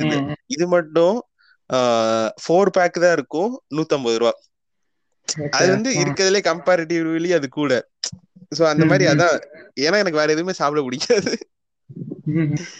அந்த. மாதிரிதான் அந்த ஒரு எட்ஜ் அவங்க கேப்சர் பண்ணி வச்சு இது வந்து பண்ணிக்கிட்டே இருக்காங்க அவங்க இன்ஃப்ளூயன்ஸ் இன்னுமே நிறைய இதுல இருக்கு இன்னொரு நம்ம. இதெல்லாம் ஸ்பெசிஃபிக்கா எடுத்து பேசுவோம் நம்ம இப்பதானே ஃபர்ஸ்ட் பாட்காஸ்ட் அதனால ஒன்றும் பிரச்சனை இல்ல. கேக்குறவங்க கேட்கட்டும் பிரச்சனை இருக்காது. நிறைய நிறைய நான்லாம் ஃபர்ஸ்ட் ஹேண்டாவே இப்ப எக்ஸ்பீரியன்ஸ் பண்ணிட்டேன். அவனும் பண்ணியிருப்பான். ம். முன்னாடி எல்லாம் அதான் தெரியாது. இப்ப ஆபீஸ் வந்து என்னடா ம் என்னையெல்லாம் டிஸ்கிரிப்ட் பண்றீங்க? அப்படின்னு டேய் என்னடா? அதான் இவங்கள தூக்கி உள்ள போடணும். ஆஹ் கொங்குக்காரங்களையும் மதுரைக்காரங்களையும் தூக்கி ஒரு ஆபீஸ்க்குள்ள போடணும். பிராமின் இருக்காது டேய் என்னடா நான் தானே எங்க ஊர்ல தள்ளி வைப்பேன். நீங்க என்னடா என்னைய தள்ளி வைக்கிறீங்க? நான்லாம் பார்த்ததே இல்ல. நம்ம எவனாவது எவனாவது எவனையாவது பேசினாலும் நம்மள பேச மாட்டாங்க. நம்ம அது சரி என்ன திட்டிட்டு இருக்காங்க. யாரா அவனுங்க கிறுக்கணுங்க பேசுறவனை திட்டிட்டு போயிருவோம் நம்ம. இங்க வந்து பார்த்தா ஆஹ் சரி சரி அப்படியே கொஞ்சம் தள்ளியே உட்காரு அப்படின்ற மாதிரி பேசிட்டு இருக்காங்க. ஏய் சரி ஓய் சரி ஓய் பேசிக்கிட்டே பக்கத்துல வராது அந்த டேபிளாண்டு போ. இதுல வந்து என் என்கிட்டயே சொல்றாங்க. என் முன்னாடியே பேசிட்டு என் முன்னாடி பேசுனது கூட தப்பு இல்ல. இந்த ரிசர்வேஷன்லாம் இது அது இதுன்னு சொல்லி ஏதோ பேசிட்டு இருந்தானுங்க. சரி போய் நான் எதுவும் பிரச்சனை இல்லை அப்படின்னு நம்ம நம்ம என்ன கண்டுக்க போறோம்? ஆனா என்கிட்ட கேட்டானா கூட நான் ரிசர்வேஷன்லயே வர கிடையாது. நான் சரி இருந்துட்டு போகுது இல்ல பார்த்து நீ ஒன்னும் தப்பா நினைச்சுக்காத அப்படிங்கிறாங்க. டேய் உனக்கு அவ்வளவுதான் மரியாதை. அது வரைக்கும் அஃபென்சிவாவே தோணல. பேசிட்டு இருக்காங்க அப்படின்னு சொல்லிட்டு. அப்புறம் எனக்கு அந்த இடத்துல இன்னொன்னு நினைச்சுக்காதேன்னு சொன்னப்பதான் எனக்கு அது அஃபென்சிவாவே இருந்தது. இந்த ரிசர்வேஷனை பத்தி ரொம்ப தப்பான புரிதல் இருக்கு. நம்ம அதை பத்தி ஒரு பாட்காஸ்ட் போடலாம். அதுலயும் நம்ம அல்டிமேட்டா வந்து இங்கதான் அடிக்க போறோம். அது வந்து கொஞ்சம் டேட்டாலாம் எடுத்து வந்து அடிக்கலாம். அது போடலாம். அது ஒன்றும் இல்லாம ரிசர்வேஷன்ல வரவங்கள வந்து அவங்களே ஒரு குற்ற உணர்ச்சியோட ஃபீல் பண்ண வைக்கிறது. அதுக்கப்புறமேட்டு மக்களுக்கு வந்து ரிசர்வேஷன் பத்தி ஓ இவன் ரிசர்வேஷன்ல வந்தா அப்படின்னு. டேய் நாயே நீ வந்திருப்ப. ம், ம், ம். முக்காவாசி பேரு ரிசர்வேஷன்ல. வர்றது வந்து தப்பே கிடையாது. அது ஒரு நல்ல விஷயம். அது வந்து அவங்களோட உரிமை. ரிசர்வேஷன்னா இப்ப எக்ஸாம்பிளுக்கு சொல்லணும்னா நாங்கெல்லாம் ஒரு எக்ஸாம் எழுதணும். அந்த எக்ஸாம்ல வந்துட்டு பிசி அதாவது ஓபிசி ஓபிசிக்கும் எஸ்சி எஸ்டிக்கும் டிஃபரன்ஸ் வந்து பாயிண்ட் டூ ஃபைவ் அதுல வந்து கழட்டி தள்ள ஆஹ் அதே மாதிரி இப்ப மெடிக்கல் கட் ஆஃபோட ரியாலிட்டி பாத்தீங்கன்னா தமிழ்நாட்டுல இது வரைக்கும் அந்த நீட்டுக்கெல்லாம் முன்னாடி வரைக்கும் ஓசி ஒன் நைன்டி எயிட் வரைக்கும் clear eight ninety eight point five வரைக்கும் கிளியர் ஆகும். பிசி அந்த பிசிஎம் அதெல்லாம் வந்து one ninety seven point five வரைக்கும் கிளியர் ஆகும். One ninety seven SC ST அதிகபட்சம் one ninety five point five கீழே போக வாய்ப்பே கிடையாது. இத வந்து அவங்க என்ன சொல்லுவாங்கன்னா அவங்க எல்லாம் வந்து கம்மியான பாஸ் மார்க் எடுத்து வந்தவங்க ஜஸ்ட் பாஸ்ல வந்தவங்க டேய் உனக்கெல்லாம் தெரியுமா? நீ ஏதாச்சும் படிச்சிருக்கியா? அறிவுமை இருக்கா. உனக்கு இதெல்லாம் பேசுறதுக்கு? ஆனா இதுல ரொம்ப டேஞ்சரான விஷயம் என்னன்னு பாத்தீங்கன்னா அவங்களுக்கு இது தெரியும். தெரிஞ்சுதான் பேசுறாங்க. அதனாலதான் பிரச்சனை. உம் அவனுங்களுமே புரிஞ்சு பேசுறானுங்களா? புரியாம பேசுறானுங்களா? நம்ம வந்து தெரியாது. ரிசர்வேஷன் வச்சு ஒரு பாட்காஸ்ட் போட்டு நல்லா வன்மத்து கக்கும் எனக்கு இப்பதான் ஒரு என்டர்டைன்மெண்ட் ஆகுது. அடுத்த வாரத்துக்கு நல்லா கக்கிடுவோம் போடு ப்ரோ போடு. தயாராகுங்க. வன்மத்தை போட்டு வேற லெவல்ல கேக்குறோம். Okay bro. ஓகே ஒரு கன்க்ளூஷன் கன்க்ளூஷன் சொல்லுங்க. இப்படிதான் முடிக்கணும் ஒரு. தமிழ் சினிமா. அடிச்சுக்கிட்டு அப்படின்னு சொல்லிட்டு இப்ப வர்றவங்க போறவங்க எல்லாம் அதை போட்டு அடிக்கிறாங்க ஆனா அதான் நம்ம தமிழ் சினிமாவை நம்ம எவ்வளவு நாள் அடிக்கலாம். ஆனா அவங்க அடிக்கிறது என்னால தாங்கவே முடியல. அவங்களே ஒரு ஆள் கிடையாது. அவங்களே அடிக்கிறாங்க. அவங்களுக்கு தள்ளுறாங்க. சரி நம்ம நம்ம ஊர்ல மட்டும் என்ன சொல்றது? படமா இருக்கு நேம் வந்துருச்சு. வன்மம் கக்கின்னு வைக்க பாரு பாட்காஸ்ட் நேம். அப்படியே வச்சிரு. ஏதோ ஒன்று நல்லா இருக்கு. சம்பந்தமே இல்லாம இனிமான ஆரம்பிச்சு கண்டதை பேசி. பரவாயில்ல. இதான் நமக்கு வந்து கிடைக்குது. அடுத்த வாட்டி ஸ்ட்ரக்சரா எடுத்துட்டு வந்து நம்ம பேசுவோம். ஓகே. ஓகே. நீங்க ஏதாச்சும் கன்க்ளூட் பண்ணுங்க ப்ரோ அமன் ப்ரோ நான் என்ன கன்க்ளூட் பண்றது? அதான் நெக்ஸ்ட் டைம் வந்து நல்ல அதாவது எங்க ஸ்டார்ட் பண்ணி எந்தெந்த டாபிக் எல்லாம் டச் பண்ணி எப்படி முடிக்கணும்னு ப்ராப்பரா ஒரு எழுதி வச்சுட்டு எழு- எழுதி வச்சுன்னா எழுதி வச்சுட்டு வேணா எப்படி ஸ்டார்ட். பண்ணி எப்படி முடிக்கணும்னு. நம்ம ப்ரிப்பேர் பண்ணிக்குவோம். இப்ப ஏன்னா. இங்க வந்து தமிழ் சினிமான்னு ஸ்டார்ட் பண்ணி எல்லாரையும் அடிச்சு வந்துட்டோம். ஏய் நமக்கு அடிக்கிறது தான் ஜாலியா இருக்கு. அதனால அடிக்கும் okay bro okay bro bye bye bye அடுத்த பாட்காஸ்ட்ல. நல்லபடியா சந்திப்போம். பேடா லூசிபர்